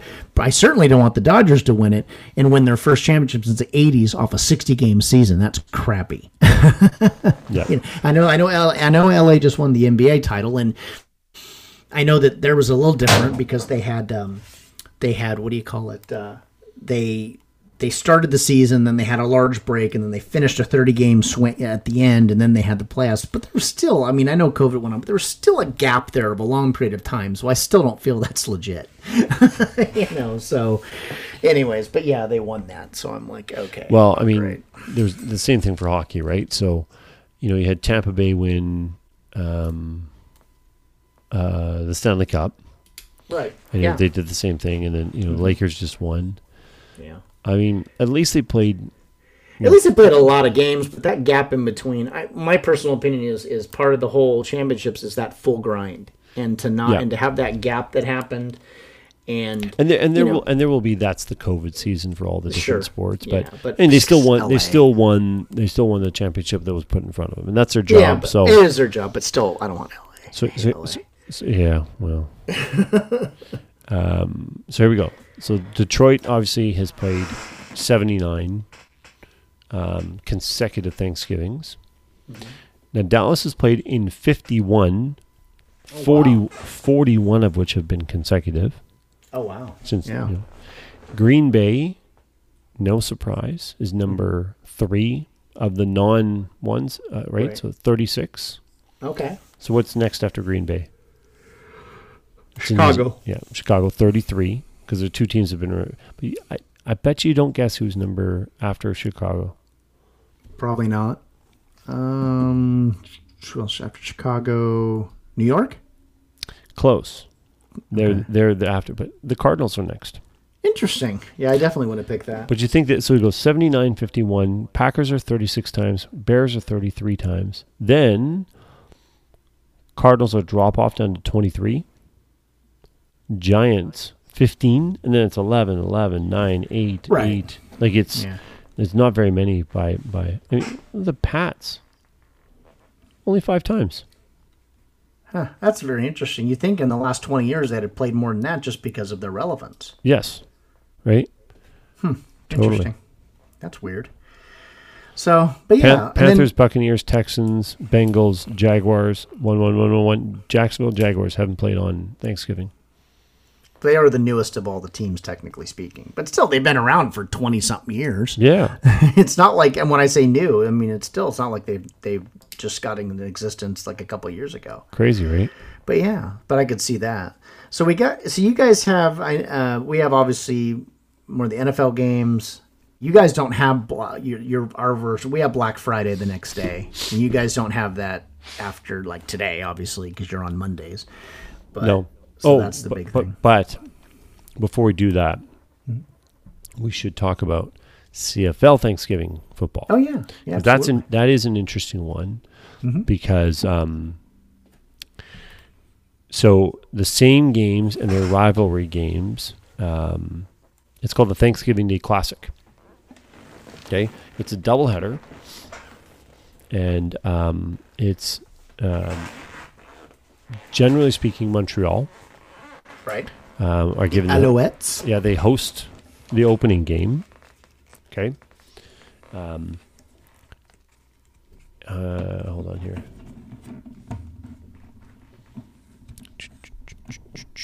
I love this. Since the creation, since its creation in 1958 to the two, there's been 128 20 games played on Thanksgiving. So anyway, um,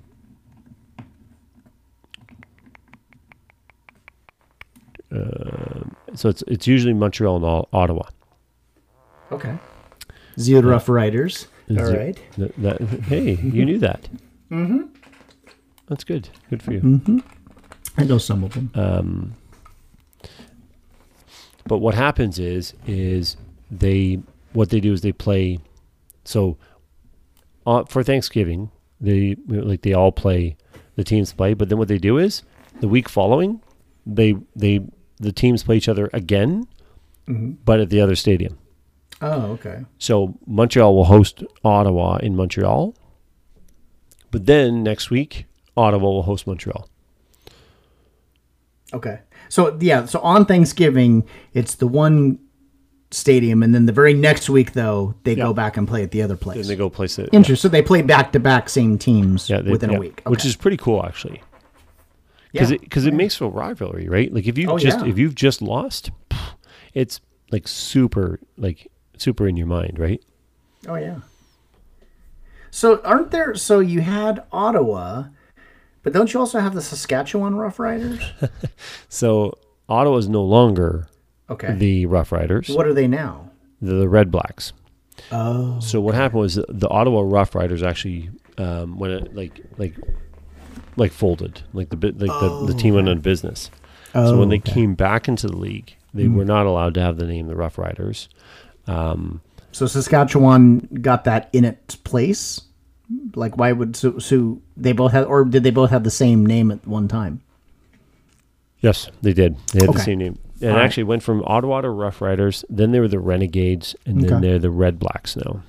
Okay. Interesting. Um, and yeah, the Saskatchewan Rough Riders are the they'll never go Right. away. Right. Sure. Um, there's there's a reason for that. Now the the interesting thing was the Ottawa Rough Riders were the Rough Riders. There was a space. The Mm-hmm. Okay. Saskatchewan Rough Riders, Was no space. no space. One word. Okay. yes, Interesting. okay. You silly Canadians. you silly Canadians. Now, what's a Rough Rider? Cowboy? Close. Well, I don't know what else is close to a cowboy. Mm, actually, I shouldn't say it. It's not close to a cowboy.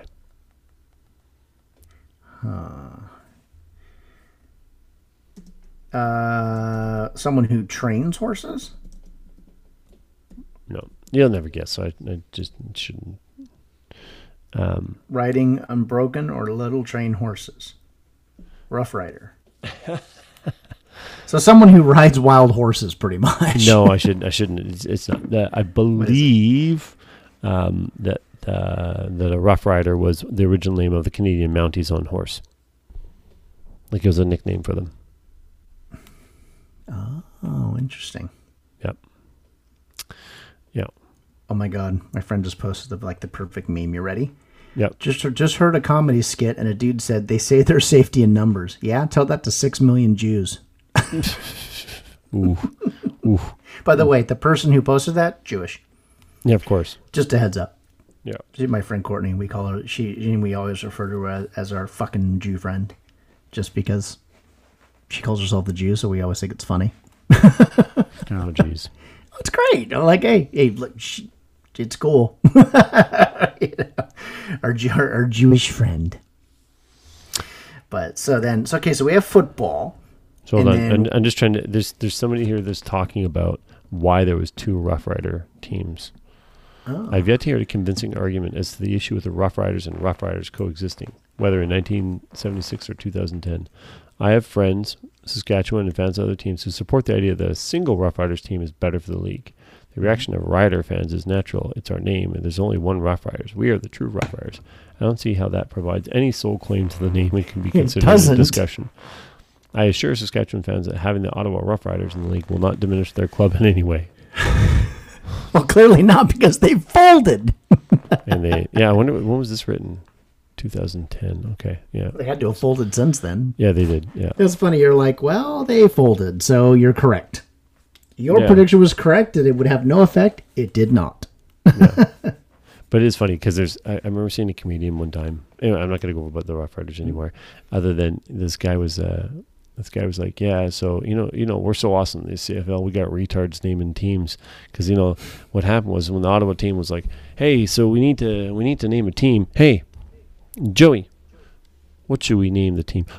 Rough Riders. Okay, we already have a team named the Rough Riders, but you know anything you want, you can almost any name. You know, there's not that many teams in the league, so it's really hard to duplicate. What do you want to call them? Uh, uh, Rough Riders. I really like that name, Rough Riders, but you know, make it Rough Riders, not Rough Riders, Space it out. right? So yeah, Yeah. it's um, God, that's crazy. yeah. Let's see. So where did they get the name from? Hold on here. There were the Regina Rough Riders, where you know. Let's see. Change. While Eric looks this up, let's give you some more fun information on Cali- on, on Canadian and American uh, Thanksgiving. Uh, the club, cha- have the, the club changed their name to the Regina Rough Riders in 1924. Ottawa also had a team called the Ottawa Rough Riders. So this is it's like 100 years ago. Fuck, we're awesome. Yeah, see, so Jesus there we go. The most credible name of the th- of the name is is which describes the now how the Northwest Mounted Police were called Rough Riders because they broke the wild horse broncos that were used by the force, and the moniker was adopted from them. right. And you could make the argument too, and I don't know if it was back then or not. Maybe it was or wasn't, but it is cool now because all Canadian um, RCMP are trained in one place in Regina. Oh, okay. Interesting. Yeah, our RCMP, by the way, is an interesting uh, police force compared For, to the, what. for, for those uh, Americans listening, the Royal Canadian Mounted Police is what he's Correct. referring to. and and what is the Royal Canadian Mounted Police? Do you know? Yeah, of course. They're mounted police. mounted in cars now, but so they're they're Are those the ones who wear like the barrel around their necks and they go to try to save people up in the up in Yes. the hills? Yes, yeah, totally. I knew it. but the interesting thing is, so what's your national police force? We don't actually have one. The FBI sort of. Well, is. FBI. Okay, yes, well, that's correct. I think more. We don't, even though they're law enforcement. I think of we think of police forces. We think of like U.S. Marshals, is what I would think. You know, things like that. yeah, but they're not a police. No, The FBI is your national police force. If you if you were to say right? that. If, you, if you're gonna, uh, what what would be a comparable? and our comparable to the FBI is the RCMP. However, there are also many cities' local police. So, for instance, the police force that polices my city is the RCMP. Okay. So the way that works is is our city hires the RCMP to be our police force. Okay. Interesting. And so so in the lower mainland you have many municipalities, right? So there's Coquitlam, Port Coquitlam, um, Port Moody, Surrey, Vancouver, Burnaby, Richmond, Pitt Meadows, Maple Ridge. Okay, so I named those all for a reason because the Tri Cities I live in is taken care of by the Coquitlam RCMP. So Port Moody, Pitt Meadows, or so Port Moody, Port Coquitlam, and um, and Coquitlam. We're all the Coquitlam RCMP. Now, if you go to Port Moody, they have their own city police. There is the Port Moody police. Oh, sorry, Coquitlam is Coquitlam Port Coquitlam, but Port Moody has Port Moody police. But if you go to Pitt Meadows, Maple Ridge, they have RCMP. Surrey, which is almost as big as Vancouver, has RCMP, but Vancouver has VPD. Mm-hmm. So it's interesting. Most of the Lower Mainland is policed by RCMP, mm-hmm. but there is Delta Police, Vancouver Police, West Van Police. So there is other police forces, which is quite interesting. Because then if you go to Edmonton, it's all Edmonton Police Force, except for right downtown. There's yeah. there is um, RCMP because anything federal is policed by RCMP, and there's an airport downtown, Hmm. and of course airports are all federally Right. um, Mm-hmm. feder- federally regulated. So you don't see any RCMP in Edmonton until you're right downtown in, uh, uh, at the airport. Wow. Interesting. Calgary's Calgary Police, but then Ontario has OPP, so the Ontario Police. Put, you know me. What? yeah, yeah, yeah. No, it's awesome, right? um, the the Ontario Police, which takes care of the whole province, so they don't have any RCMP except for in federally regulated places. So See, we have, and we have like here, almost every, almost every city has police. has their But own city w- police. Right, but we we also have the sheriff's department, and the sheriff's department handle any uh, city that doesn't have their own police, and that also handle unincorporated areas as well. And they Right. also service. They also service. The sheriffs also service like um, the federal buildings, so they they handle like they're like bailiffs as well. So, So- Mm-hmm. the, so the interesting thing is we have sheriffs here as well, but sheriffs are pretty much only bailiffs, if you will. They're only Right. They basically only take care of um, everything that goes on in courts and um, um, transfer and whatnot from prisons and jails and stuff. Yeah. So it's very interesting because we have the police and then we have the sheriffs, and the sheriffs basically handle anything out, you know, that that's not within a certain police area. So it's it's more rural, That's right. or or again, and they handle the the court system. They handle. Uh, it's like a dual thing because they do have uh, police officers like in downtown Sacramento, but they also have Right. sheriffs as bailiffs. So it's like a multiple coverage kind of thing. So and then also and then we have you know the sheriffs also handle the jails uh, as well, not Right. the not the Just- prisons, but the jails. Yeah, similar to us. Yeah. So And it's, then, and then yeah. of course, you have in every state you have state patrol. yeah, we have highway patrol. So yeah, state patrol. Yeah. we have highway. Yeah. Well, highway patrol is part of state patrol, isn't it? Right. Well, that's yeah. We don't have a, really a state patrol. We don't have anything called a state patrol. Ours is just highway patrol. Yeah, and and in most states, that's what state patrol generally right. takes care right. of. Right. State police is also considered. Yeah, because you see it like in the Midwest, they call it like the state police, and that tends to be what our version of highway patrol is. Yeah, and I know in Washington, state troopers. Right. Yeah, I have a buddy in- of mine who's in- a who's in- a CHP. Yeah, so, yeah, yeah. Insert name, right? Oh, absolutely. Like Uh, it's yeah, it's all sure. it's all some version of state patrol, state police, what, right? But it's interesting because they do all they do obviously highways and they do a lot of the accident coverages, right? You know, the That's first right. responders to that. Um, but then they're also loaned out because he's like, oh yeah, we did like because up in our area, if you go a little bit north past us, so it gets even more rural. That's right. He'll be like, oh yeah, we got we went over, we were over, we were doing a backup for the sheriff's department on a on a on a meth bust, and so I got to bust out the AR-15. Like it's kind of Totally. fun for you, huh? He's like, yeah, it was an interesting evening. But then after that, they're going down, and now you know, then they're first responding on a, a DUI crash, right? The next thing they do, so it's it's pretty crazy. it's all over the. Well, I know too. You know, here, like for example, um, like there's Highway One, which is like the, probably the biggest highway, and it goes. You know, there's a number of different highways, but like I know that um, sort of all the main highway stuff is done by the RCMP until they hit this one certain spot, and then it's Vancouver for a distance, and then it's RCMP again. But you know, all through Burnaby, Coquitlam, it's all one detachment that takes care of. It's Burnaby detachment. I know that takes care of the Highway One. Yeah. Um, We have the some- five. We have the five I five, Yeah. which goes all the way from through the entire state, which is is going to be highway patrol, like top to bottom. Oh, I, handle yeah, yeah, yeah. Highway one goes, you know, across Right. Canada, and Right. you know, it was a whole bunch of different. High- I'm just using highways one. Yeah, I'm just saying our version is I five because it's north to south, and it's literally uh, that that entire stretch Yeah. is CHP. But the funny thing is, is that like for us, you would think that, but no, there's one bit, and it's quite short, really, that Vancouver Police takes care of. Hmm. Interesting. Yeah, it's. You know, I was talking actually with my with my cop friend from VPD, and I he goes, "Eh, "Who knows? It's I don't know. It's, Yeah, I just do it. Yeah, it's, not- it's how it is. I'm not on traffic. He's I'm a sergeant, whatever he does now, right? I don't think, Yeah, ever, my I don't think was he like- ever worked traffic. he got lucky because like right about the time he's still been out recently because I've talked to him when they came over and he and he still talked about recently where they were going down to you know because there was people protesting so he had to go down and and he's like yeah man and and, and during a certain time of the year he grows a mustache you know out of uh, memory of Right. uh, officers and things like that right so he's like I was down there and he goes this guy was heckling me and he's like gotta give him credit he was very he was like he was very inventive like it was kind of fun. It was funny. He said he was funny. You know, the guy just railed me for like an hour just to my face, and then I'll be telling all my buddies I should be ashamed to have this mustache and all this kind of stuff. He goes, I laughed. It was funny.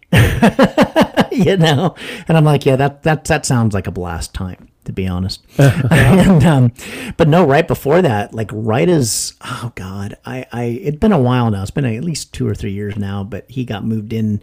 He got lucky, went in and and uh, was able to get off beat for a while. And he was doing like computer crime stuff, like with some, Oh, that's cool. Like yeah, so he was like it was it was right as the time. Ten, this was not just recently. This was probably two three years ago. You know when there was some tensions going on with.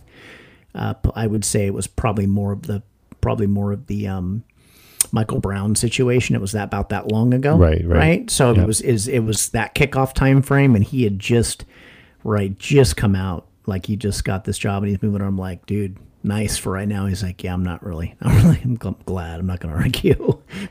I'm like, yeah, that talk about timing, and that was again not planned. It was just like, oh, here's a great opportunity. I'm going to take it, and then boom, and I'm like, dude, you you got you nailed it. he's like, yeah, yeah, I'm pretty sure he's still doing it. But yeah, it was, uh, it's it's fun, you know, but like they were saying, like like right now, it's hard to it's hard to recruit cops. I mean, Uh, I don't know, and it and to, and again, not going to say we all we all we are not people are not stupid. Yes, there are bad cops, absolutely, but there's bad human beings, so that's going to happen. But overwhelmingly speaking, people are trying to do the right thing, and there are good, mostly good cops. And yeah, unfortunately, the bad things can happen, and that's sad. But yeah, trying to get people now, well, um, the- good well, the- luck. well, the person I was listening to you know, was was making the case that if anything, right now, um, you're probably going to get more bad cops than good ones right now. Yeah, because yeah, because people exactly. who are who are like reasonably reasonable people and whatnot will actually Why, yeah. not not want to become cops right now. that and i would and i would absolutely say that's a 100% fair concern to have because if you're if you have a, a reasonable person who i would say most people again there's some bad Sure, we know that there's bad people out there it happens but most police officers generally speaking get into it because they you know they it's a civic you know service and they and they, and this is just something they want to do. And when you take that part out of it when you take that the out of it of I want to you know I want to do this but God bless the the officers that are staying to do it you know in their job because they they do care about people right? Even during this time of where everybody is a bad cop right? And and people are getting sh- assassinated in their cop cars. It's like you know the reality of it is you're but you're right. And and you, we're not going to feel that ramification now but you're probably going to feel that ramification later on when you're trying you again you're trying to get people into the police forces uh, on a lesser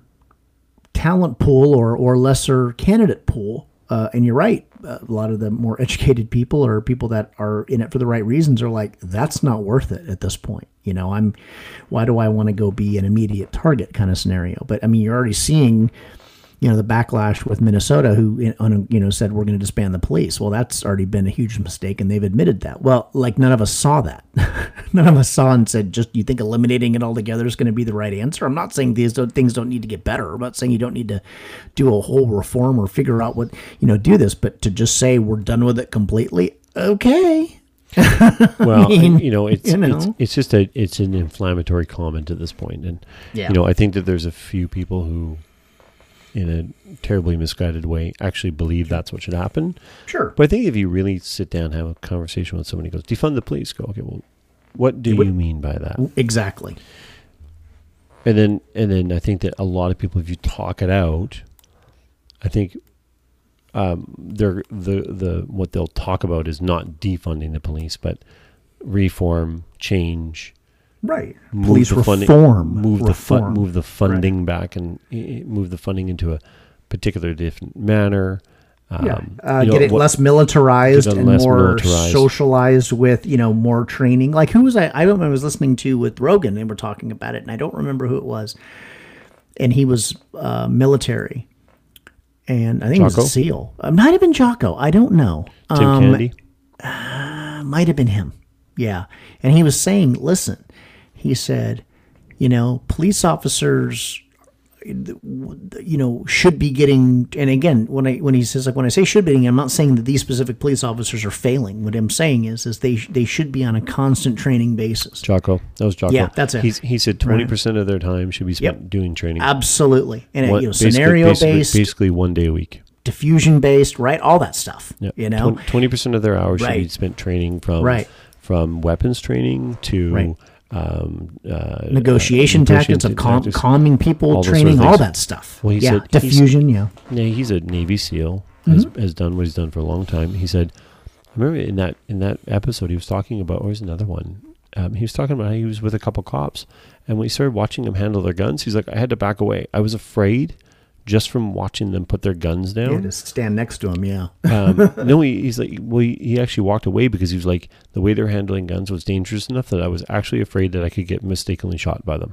Yeah. And he's like, that is such an absolute, you know, I'm paraphrasing because that's such a such a such a terrible thing to have go on because these are the people who are supposed to be able to handle their gun in difficult circumstances. Never mind just right. at a gun range yeah. that I'm with. Stressful, with. difficult circumstances. Not a, let alone just a calm gun range. In a gun range with with other people. Who, you know, right. he um he Andrew Yang. Whatever mm-hmm. you might think about Andrew Yang, sure, yeah. is a pretty darn awesome guy. And one of the things he suggests is that all cops, to become a cop, should have a purple belt in jiu-jitsu. So purple sure. belt, if you don't know, is the middle belt. You know, white, okay. blue, purple, right. brown. Sure. Basically, if you have a purple belt in jujitsu, you can handle any non-trained close, individual. Close quartered scenario and and uh, what do you call it? Uh, neutralization. Well, and not uh, just right. that, but it's the idea that it's more so that it's not that you can do it, or, you're or confident if you needed to, but you're a confident individual. Is that what? what yeah, well, because so right now, like you're less apt to be trigger happy yes. scenario because you're because you're you trained it. and you're confident. So if you, you have know? somebody who's acting up on you, mm-hmm. and you are not confident in any way of your physical abilities with that mm-hmm. person, what are you going to pull? What are you going to do? You're going to protect yourself somehow. Well, sure. And right. if you're not confident in your physical abilities, you're going to pull a gun, you're going to pull a taser, you're going to pull a baton, right. you're going to pull yeah. a weapon because you'll feel confident with a gun. Because most people even if you're not confident, go, you know what? I'm more confident pulling this gun and standing 10 feet away from this person than I am getting into physical altercation with them. Sure. Right. And I understand that. It's not an unreasonable thing to think that Right. that's somebody would do. But if you have a And I and I would think that we, we were hoping that most people, most police officers, again, there are the people that get in for the wrong reason, are obviously not wanting to get into a confrontation. That No, they're not. It's a it's right. So, but right. but Right. that's a that's a reaction. But if you are have a purple belt in jiu-jitsu and you know that if this person comes at you, that 99% chance or whatever, you're going to be able to take care of them. In a way too that Mm-hmm. it because it's not striking, you're just going to subdue right, them. You, yeah, are going to put them into a position that you control them physically. You won't pull a Yeah. gun. You won't mistakenly shoot them. You won't mistakenly tase someone and give them a heart Right. attack or, or injure them. You won't baton somebody and, and, and cause them Right. Mm-hmm. head damage and, and brain damage. Th- At worst, you're going to break a limb because you go to put them into a into a submission hold that they just Mm-hmm. don't give up, and you end up breaking an arm, or you end up dislocating a knee. Mm-hmm. But those things are no big deal to compared to a head trauma. Well, again, yeah, you'll recover from that potential reco- recovery and head trauma or it'll shot fucking- yeah. If you get hard. dislocated knee or you break someone's arm because they just won't stop, and you have them in an arm bar and you pull them back and you break their arm, look, it's terrible, it's painful, but the fact of the matter is that versus a baton to the head. Well, we know we know what the winner is every Sure. time. What we want to see somebody go through. Every time we want to see somebody, we would rather see them have a, a broken arm than a than a, a shattered skull, right? Oh yeah, sure, It's, you know, absolutely. so that was Andrew Yang's point, and I, I think you know, because the thing is, getting your purple belt, depending on how intense you do your training for mm-hmm. time, you can get it in less than four years, less than three years. Mm-hmm. So the thing is, most cops do a lot of stuff before they go and apply to be a cop.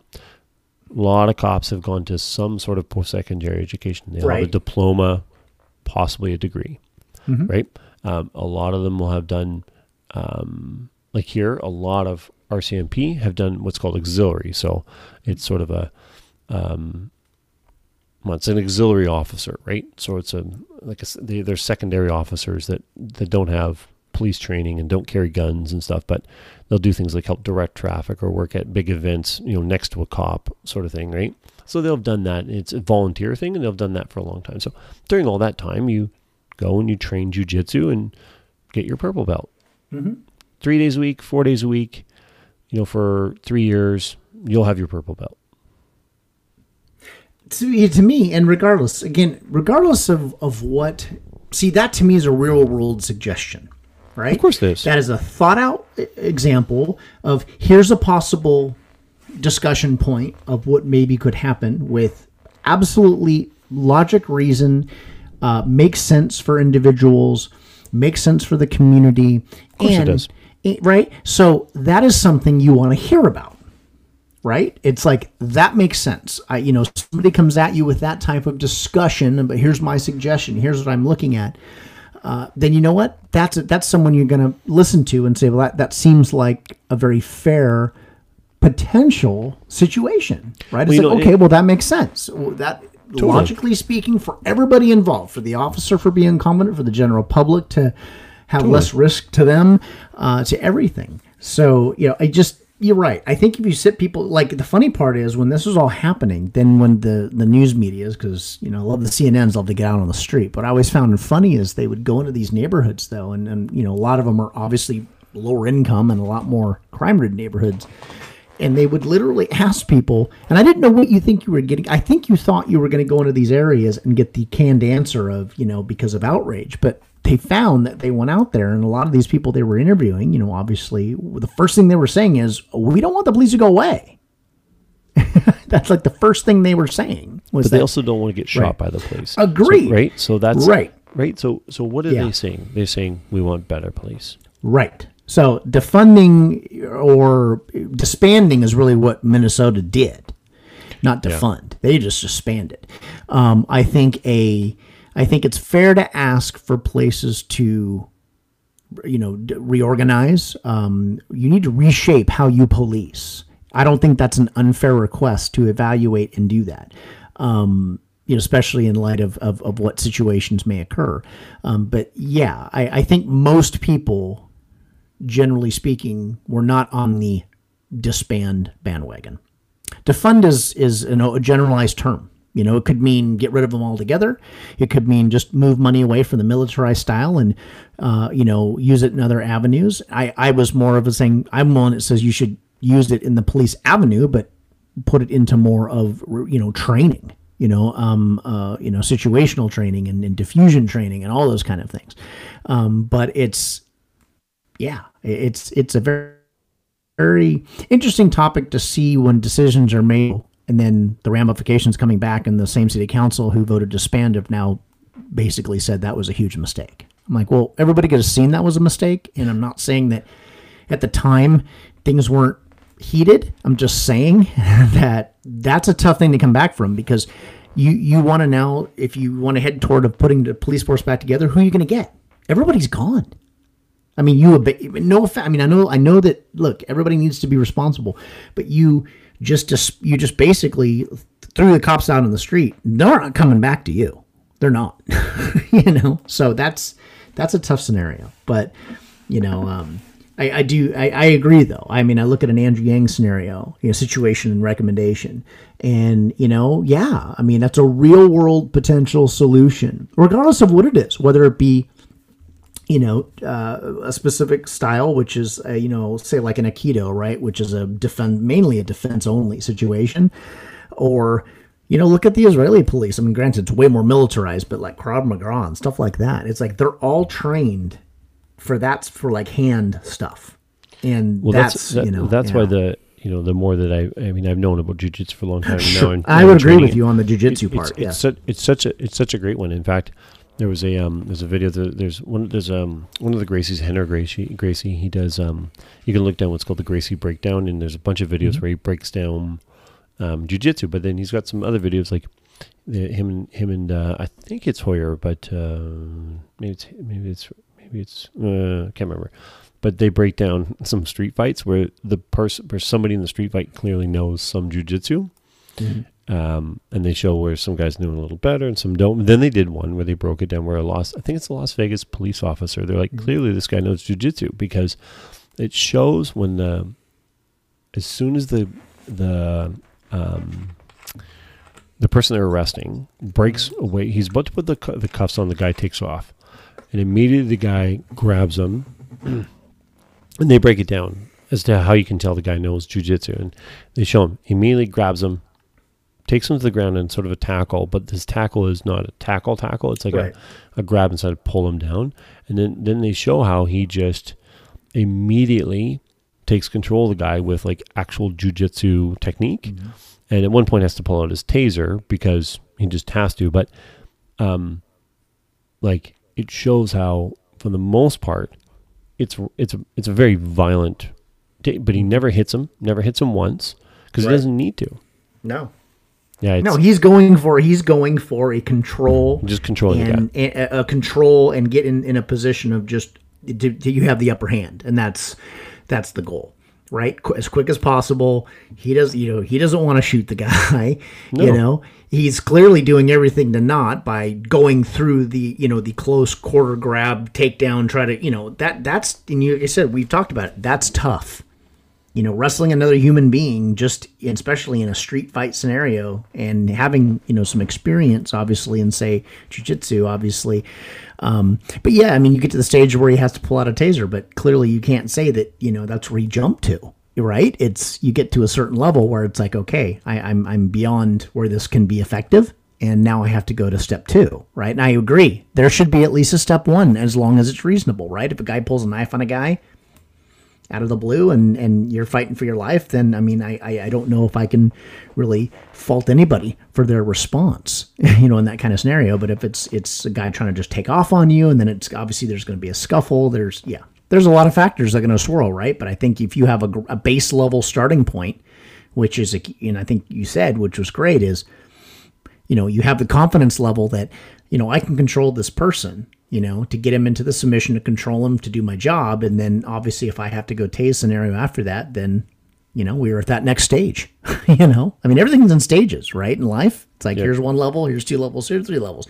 You know, you don't want to see somebody go from level one to five and die that quickly, right? You, you're, you're you're hoping, you know, on all parties, you're hoping the police officer isn't injured, you're hoping that the suspect isn't injured. I mean, you're hoping that everybody comes out of this, you know, at this case. But yeah, I did hear an interesting part too uh, when I was I don't remember who I was listening to said that for for as much and it's I agree I agree for as much as the police in general need to understand how times have changed and perceptions and need to try to help quell that by being better period and doing better other things as well you know the general public also does play a part with reactions. You know, if you go into an interaction with a police officer thinking immediately that I'm going to die and you're in a fight flight immediately just during a conversation that happens, it, I, I did sit here and read an interesting thing about it saying that yes, absolutely, nobody's going to going to say that the police shouldn't be responsible. Absolutely, they should. I mean, they're the ones who are supposed to be in control. This is their job. But you know, the general public needs to also play a part in this too, and not be as aggressive either. And Yeah, I it's think- I hard. it's a hard scenario. Well, I think know? too is is that you know when you when you look at those circumstances where you know people go you know you need to comply. Well, to a certain think- level, sure, but I think I think you know, I think that generally speaking, generally speaking, because there's all this shit on the internet. So let's never Right, mind yeah. the stupid videos you see. you know, let's talk about an average interaction, right? There's there's two people. right. There's a person whose experience with the police has been positive, Mm-hmm. And there's people whose experience with the police, whether it's directly indirectly, has been negative. And we know that there's some people in some areas in, in the U.S., Canada too, where they actually have bad experiences with the Mm-hmm. police because of a bad precinct or a Right. region, because of a bad neighbor that constantly is having interactions with the police that constantly go bad. Mm-hmm. Um, so I would suggest that's the minority, but those people are the ones who automatically have their their um, bad a bad interaction with the police from the outset, For sure. and, and those never go well, no. right? But for the most part, I think that most people, when they get pulled over by the police or whatever, are at least neutral to civil to nice, I would agree. and that's why most police interactions go fine Yeah. Because And I yeah, I agree on both sides. I think That, and that's what I mean. you know, from both yeah, sides. You know, absolutely. I mean, the, the worst is there's some people get pulled over to get a ticket, and they're just they're just assholes about it. And the worst is that the police gives them a ticket because, like, like, look at I got. I was going to let you off, but you're such a dick to me at this point. like, you know, like, yeah. yeah. totally. Like the other day, I got pulled over. I was driving through a school zone. School zone here is 30 kilometers an hour. I was Mm-hmm. going 50 in my work vehicle. Mm-hmm. Now it's on a majorish street. I saw the school. I thought it was 50. Genuinely Right. did. I mean, I, I drive the speed limit in my work vehicle. It's got work stuff on the side. You know, like I, I drive the speed limit. And when I got pulled over, I'm like, why am I getting pulled over? I'm like, I didn't. He comes up and he just asked me for my driver's license and he goes, you know, school zone. I go, and he kind of looked at me. I go, I thought this was a 50 zone. Like I, I knew it was a school, but I thought it was a 50. And you know, it's a major street. A lot of major streets they don't reduce the speed. They just say school zone, but keep mm-hmm. it at 50. And he goes, and he was saying like, you know, if if you, if you got a ticket and you take this to court, you can't fight it. Like the the law says, school zone tickets mm-hmm. are, are are you the judge even if you wanted to. And I go, I, and I I was kind of trying to interject. I'm like, look, write me the ticket. Is it school zone? I don't argue that. Mm-hmm. You know, if I was going three over, it's a school zone. Like y- you get no argument from me here. I was going over Yeah. I- Yeah. because yeah, I thought because I thought it was fifty. That's my fault. It's my job to read the sign correctly. And he could, he's like, just let me finish. And he goes, you know, so if I wrote you a ticket, and if you, and I was, oh, I hear what he's saying. Mm-hmm. And, and I said, you know, like, look, I, I really appreciate it. Look, I have two school age children myself. Like, you know, it's a bad error on my part. I'm now aware. And he's like, yeah, just, he's like, just remember for the next time we go down the street. And I go, no problem. So I just, you know, like, but, you know, I tapped out. Like, what am I going to say? I'm, I'm speeding in the school zone. Like, it doesn't matter if I Yeah. didn't know or not. That's, or if I, I didn't realize it correctly. And Yeah. of course, the cop just looked at me and he gave me a warning and, Yeah. and let me go on my way. And and look, he could have been like, you know what, you have to be responsible. You're in a work vehicle. Yeah. I don't care how apologetic you are or whatever. And he would, and he's he's completely in the right. Yeah. There's, you can't argue that, right? Yeah, people will, and they'll get indignant about it. And he, if I had gotten indignant about it, probably Oh, would have yeah. probably would have got a ticket. Oh yeah. I, I moved to Arizona. I moved to Arizona. I was there. I got a I got a ticket because in Arizona almost every street light has the, the cameras. Oh yeah. So I got a red light violation, you know, coming through too late. And uh and, and I almost and again I've, I've maybe had three tickets in my entire life right at this point but I'm in Arizona and I just moved there so I had that happen. Well then I'm late for work one day and I'm and I'm you know speeding on the back roads to work because it was only like two miles away and a cop pulls me over and uh, you know he's like hey you know you're going kind of fast. I said yeah I know I'm sorry I'm late for work I work over here. He's like oh you work with Toyota at the new service? Yeah okay great we're chatting. And he's like well look you can go to traffic school for this it won't kill you and I'm like honestly?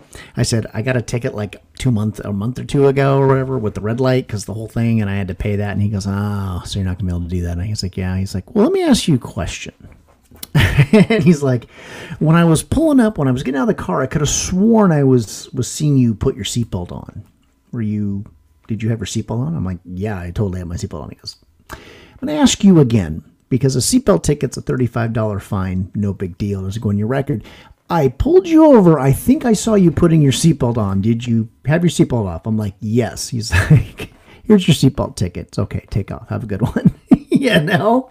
I mean, it was like, and I'm not going to say it's because it was white. I think it was just because I was civil. Right? I mean, it's just Totally. Somebody recognizing the situation. And yes, he could have just been like, screw it, you know, you keep your linear lesson. But he's like, ah, you already got nailed. You already paid a fine, you know, for your speeding, you know, your red light ticket a couple months ago. I get it. It all happens. But I still got to, I got to get you for something. so I'll give you a $35 seatbelt ticket, basically, that doesn't go on your record. You just got to pay it. I'm like, that, you know, you know, I've, I've had a couple different interactions with police in general. And again, I, I, I like to think that my interactions went well because of how I was, not because of clearly what I looked like.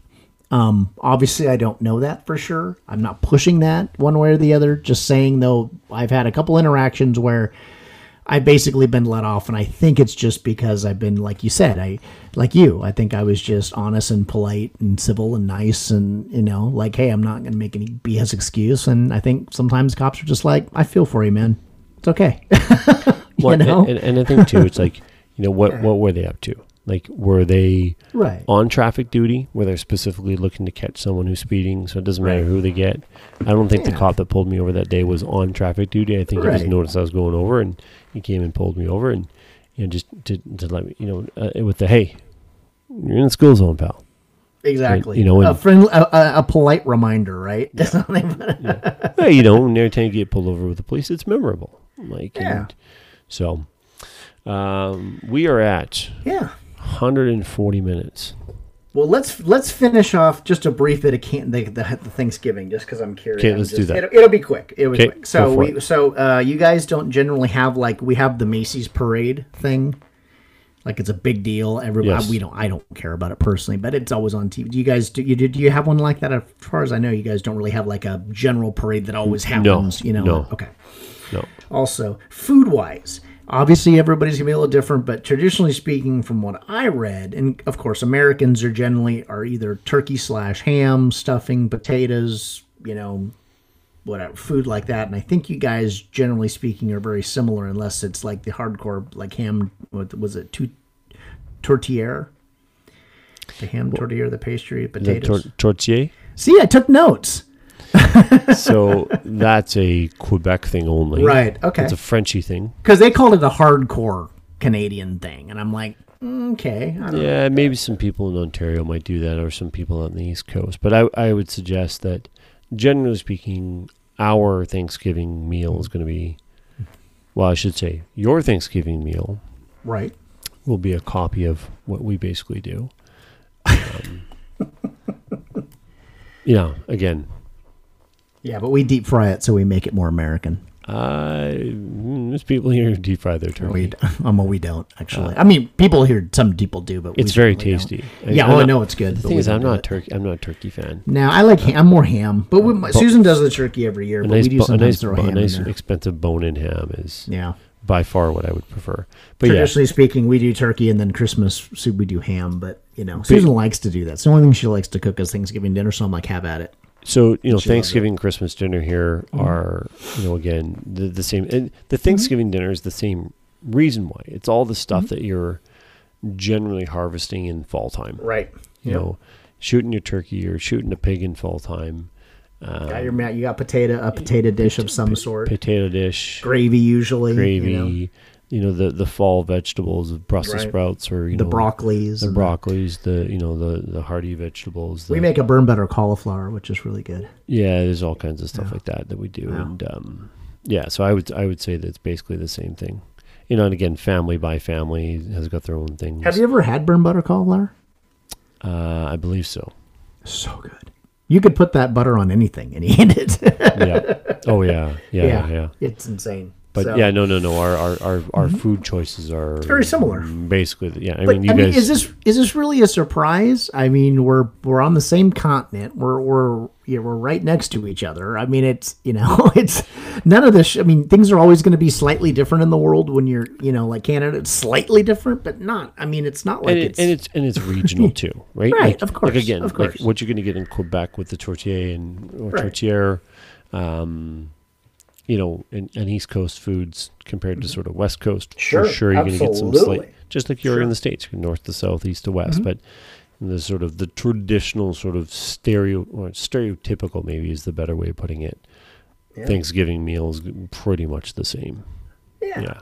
I'm I've Same- never same been a Christmas. huge Thanksgiving person. Like I like Christmas stuff, but I just I I mean I I somewhat I mean I, I enjoy it when my mom comes up and stuff, but Thanksgiving was never a huge deal. Like my my my parents like would usually go camping for Thanksgiving. Like they would go and then so when I was in college, like sometimes I meet them over there, but Thanksgiving was never I mean we had it, but it's never something I've overtly cared about. I don't mind it now because I mean Susan cooks, my mom comes up, you know, and uh, and all that. It's it's a nice day, but but but it's not something I've ever really cared about, other than say spending time with family. The the, the, the whole Thanksgiving day itself to me doesn't mean anything, but the Well, family time is well, nice. Well, I'll tell you, our Thanksgiving was never traditional. Mm-hmm. Sure. It wasn't Well, for a good. Yeah. long time, and, and it was a very specific reason. So we had a place in the U.S.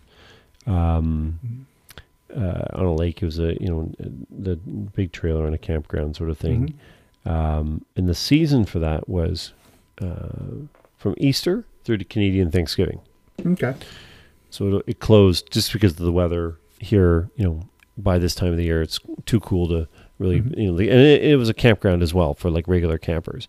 Right. So it closed. So this weekend, this past weekend, from my memory, every Monday, um, we had the same meal, but it was very different. Not a traditional Thanksgiving meal. Is we had to close down the trailer, so we basically had to em- empty everything out, close it down, cover it up, you know, close it up for the winter. So we were coming home on Monday, and there was La Hacienda. It was a Mexican restaurant in northern Bellingham Nice. and we would stop at a wonderful Mexican restaurant, La Hacienda, Mm-hmm. and we would have Mexican food. Nice. like you know the the good, you know home, Mm-hmm. the good the good like family run uh, Yeah. Mexican restaurant. Yeah, exactly. Yeah. The hole in the wall, fantastic. Pl- yeah, Wonderful exactly. place. Yeah, Nice. I remember I, uh, chalupa was the one I almost always had Chalupa. with the flour tortilla. Yeah, we we traditionally my parents, you know, we would mostly camp too as well, and so we would go to like Death Valley, and it would be during the Thanksgiving week because you know I had time off from school, so they would set it up, and then. But you know, and we used to go over like when my when my dad was around, we used to go on Thanksgiving to their house for like dinner, and then like Christmas Eve we would go to their house. They'd come to our house on Christmas Day, that kind of stuff. And then now with just my mom, it's like Christmas Eve and actually Thanksgiving. I think Eve we're gonna go out to dinner. We're gonna go to the steakhouse like around us, and so it's like, and which a lot of people are doing because like reservations. It's funny to watch. Most people go out on Christmas Eve now just because you're cooking the next day. So it's like, eh, let's go out and have a nice meal the night before. And so, so that's what we do now. That's kind of our our new tradition has been we go out basically on Christmas Eve and the three of us and we go eat in a nice place and you know fancy fancy. it's at the casino because it's only like a mile away, but it's got a, like a high level steakhouse in it. Nice, nice. Okay, exactly. so So, cool. Quick, quick change of gears. I want your Yeah. opinion on something. Sure. So I have a friend in Edmonton. We chat now and again. Mm-hmm. Um, just one of those ones where you're like once in a while like hey what's going on you know like right but she was mentioned to me a bit ago she she couldn't she's the first person I've known that had the reason why I bring this up first person I know that had COVID I don't know anyone that Oh. actually had COVID Yeah. Uh, yeah. No. she was sick for quite some time apparently like Okay. a number of weeks Mhm. uh, five six days ago I think it was I can't Mhm. remember around then she had a test Mm-hmm. came back negative Okay. She's like, well, I'm still feeling not 100%, but it says I'm negative now. And so I guess she has to quarantine or basically monitor for symptoms and Mhm. keep her, her um, like interactions with others very, very, very limited for Mhm. 10 days. Right. Then have another test. Sure. She, she was saying, because she does, she comes up to Vancouver now and again. She's, I Mhm. think she, was she from here? No. But she comes out here now and again. And when she Mhm. comes, there's a couple people that get together, and she's like, "Hey, do you want to come out?" And I was like, "Hmm, would you get together with a per- that person or not?" Hmm. I would. Because If there was she- two, if there was two negative tests, correct. right? Yeah. Yeah. I it, yeah, I would at that point. Right. Um, yeah, I, I, I it's interesting. I, I saw something today from the CDC, and it says right now that like 85% of the people that have contracted COVID have been wearing masks, you know, and only 3% so far has been people just who never wear them. So number one, I'm, I'm not sure about the mask thing, but in term, but in terms of over like your situation, uh, if she's gone through the quarantine, if she's had two negative tests, if she's still not feeling well, I mean, may that that could be very well just be something else as a standard cold right at this point because it starts to get to this time of year when it happens. totally. I would, I would, I mean, I would. I'd be careful. Clearly, I mean, I wouldn't be sharing any, any glasses or smooching or anything like that. But right. well, um, don't plan on doing that.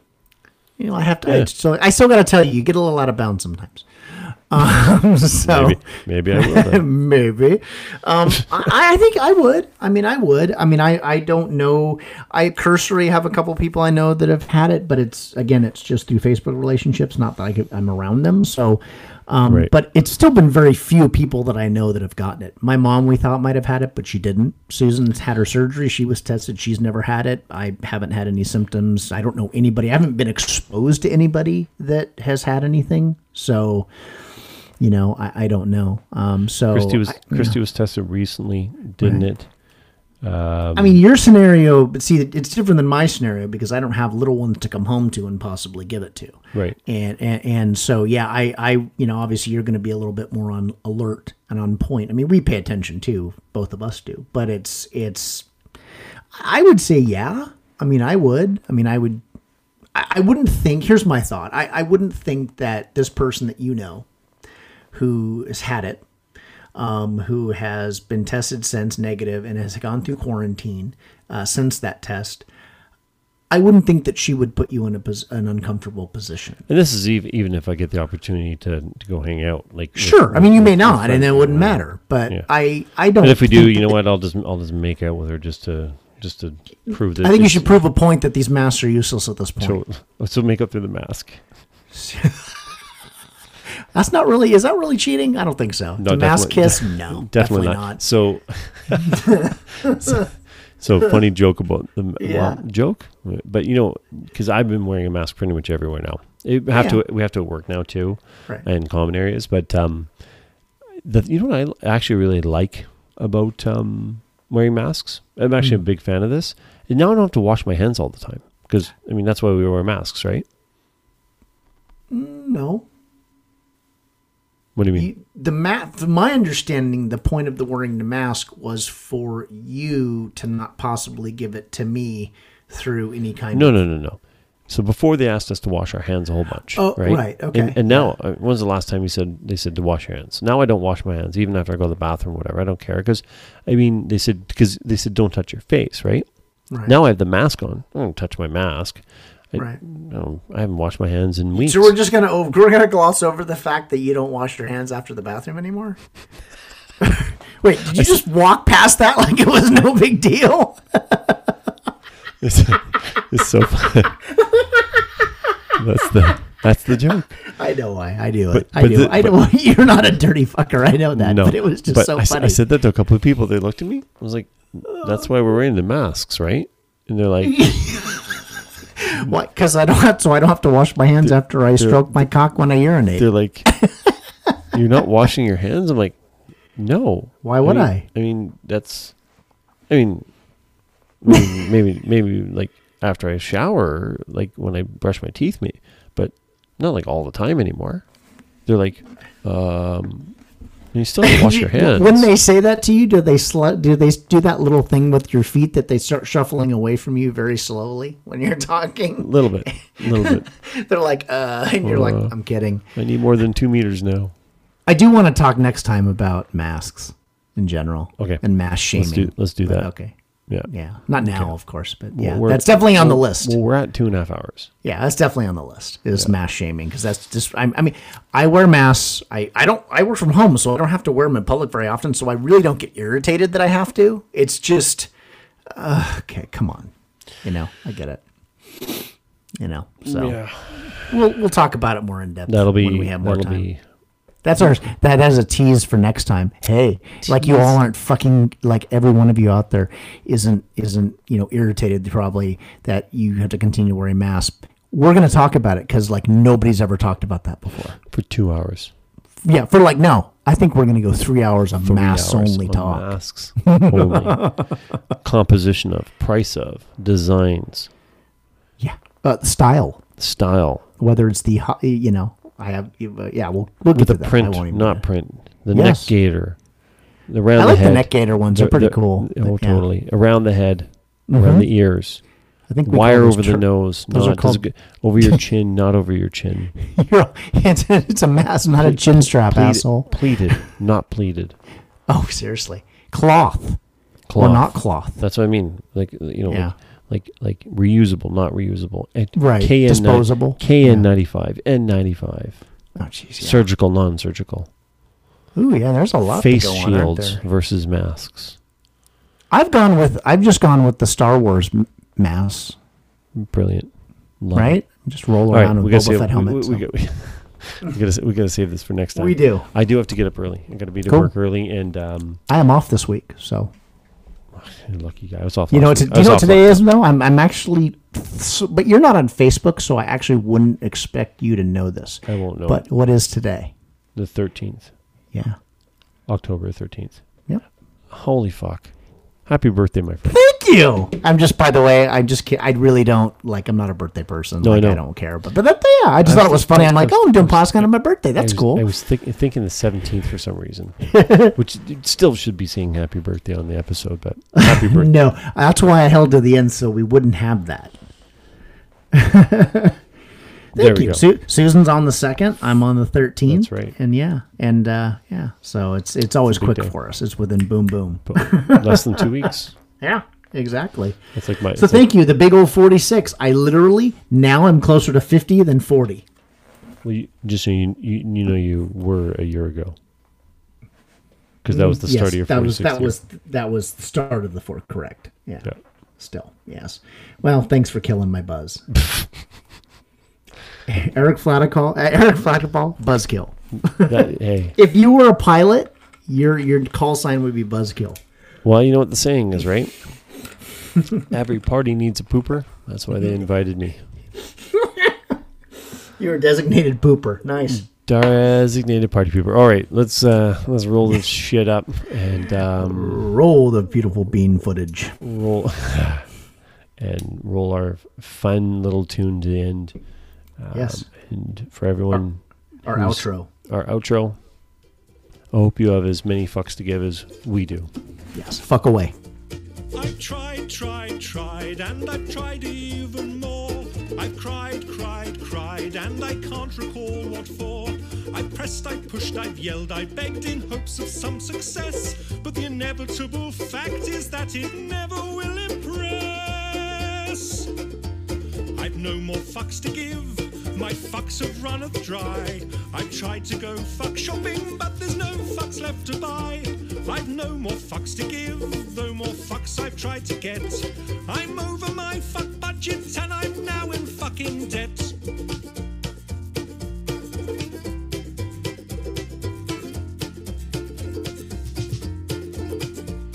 Strive, strive strive to get everything done. I've played by all the rules, but I've very rarely won. I've smiled, I've charmed, I've wooed and laughed, alas, to no avail. I've run round like a moron to unequivocally fail. I've no more fucks to give. My fuck fuse has just blown. I've been hunting for my fucks all day, but they've upped and fucked off home. I've no more fucks to give. My fuck rations are depleted. I've rallied my fuck army, but it's been fucking defeated.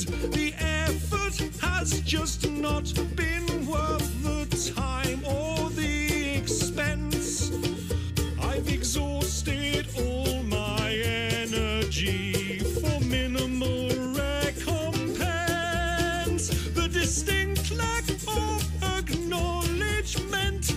now begun to gall, and I've come to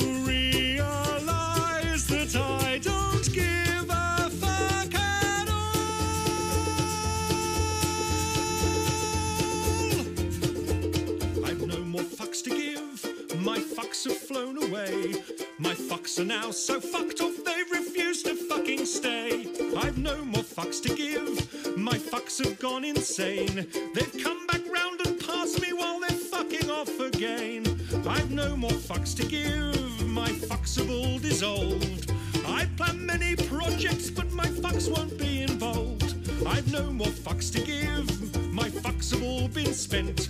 They fucked off from the building they went. I've no more fucks to give.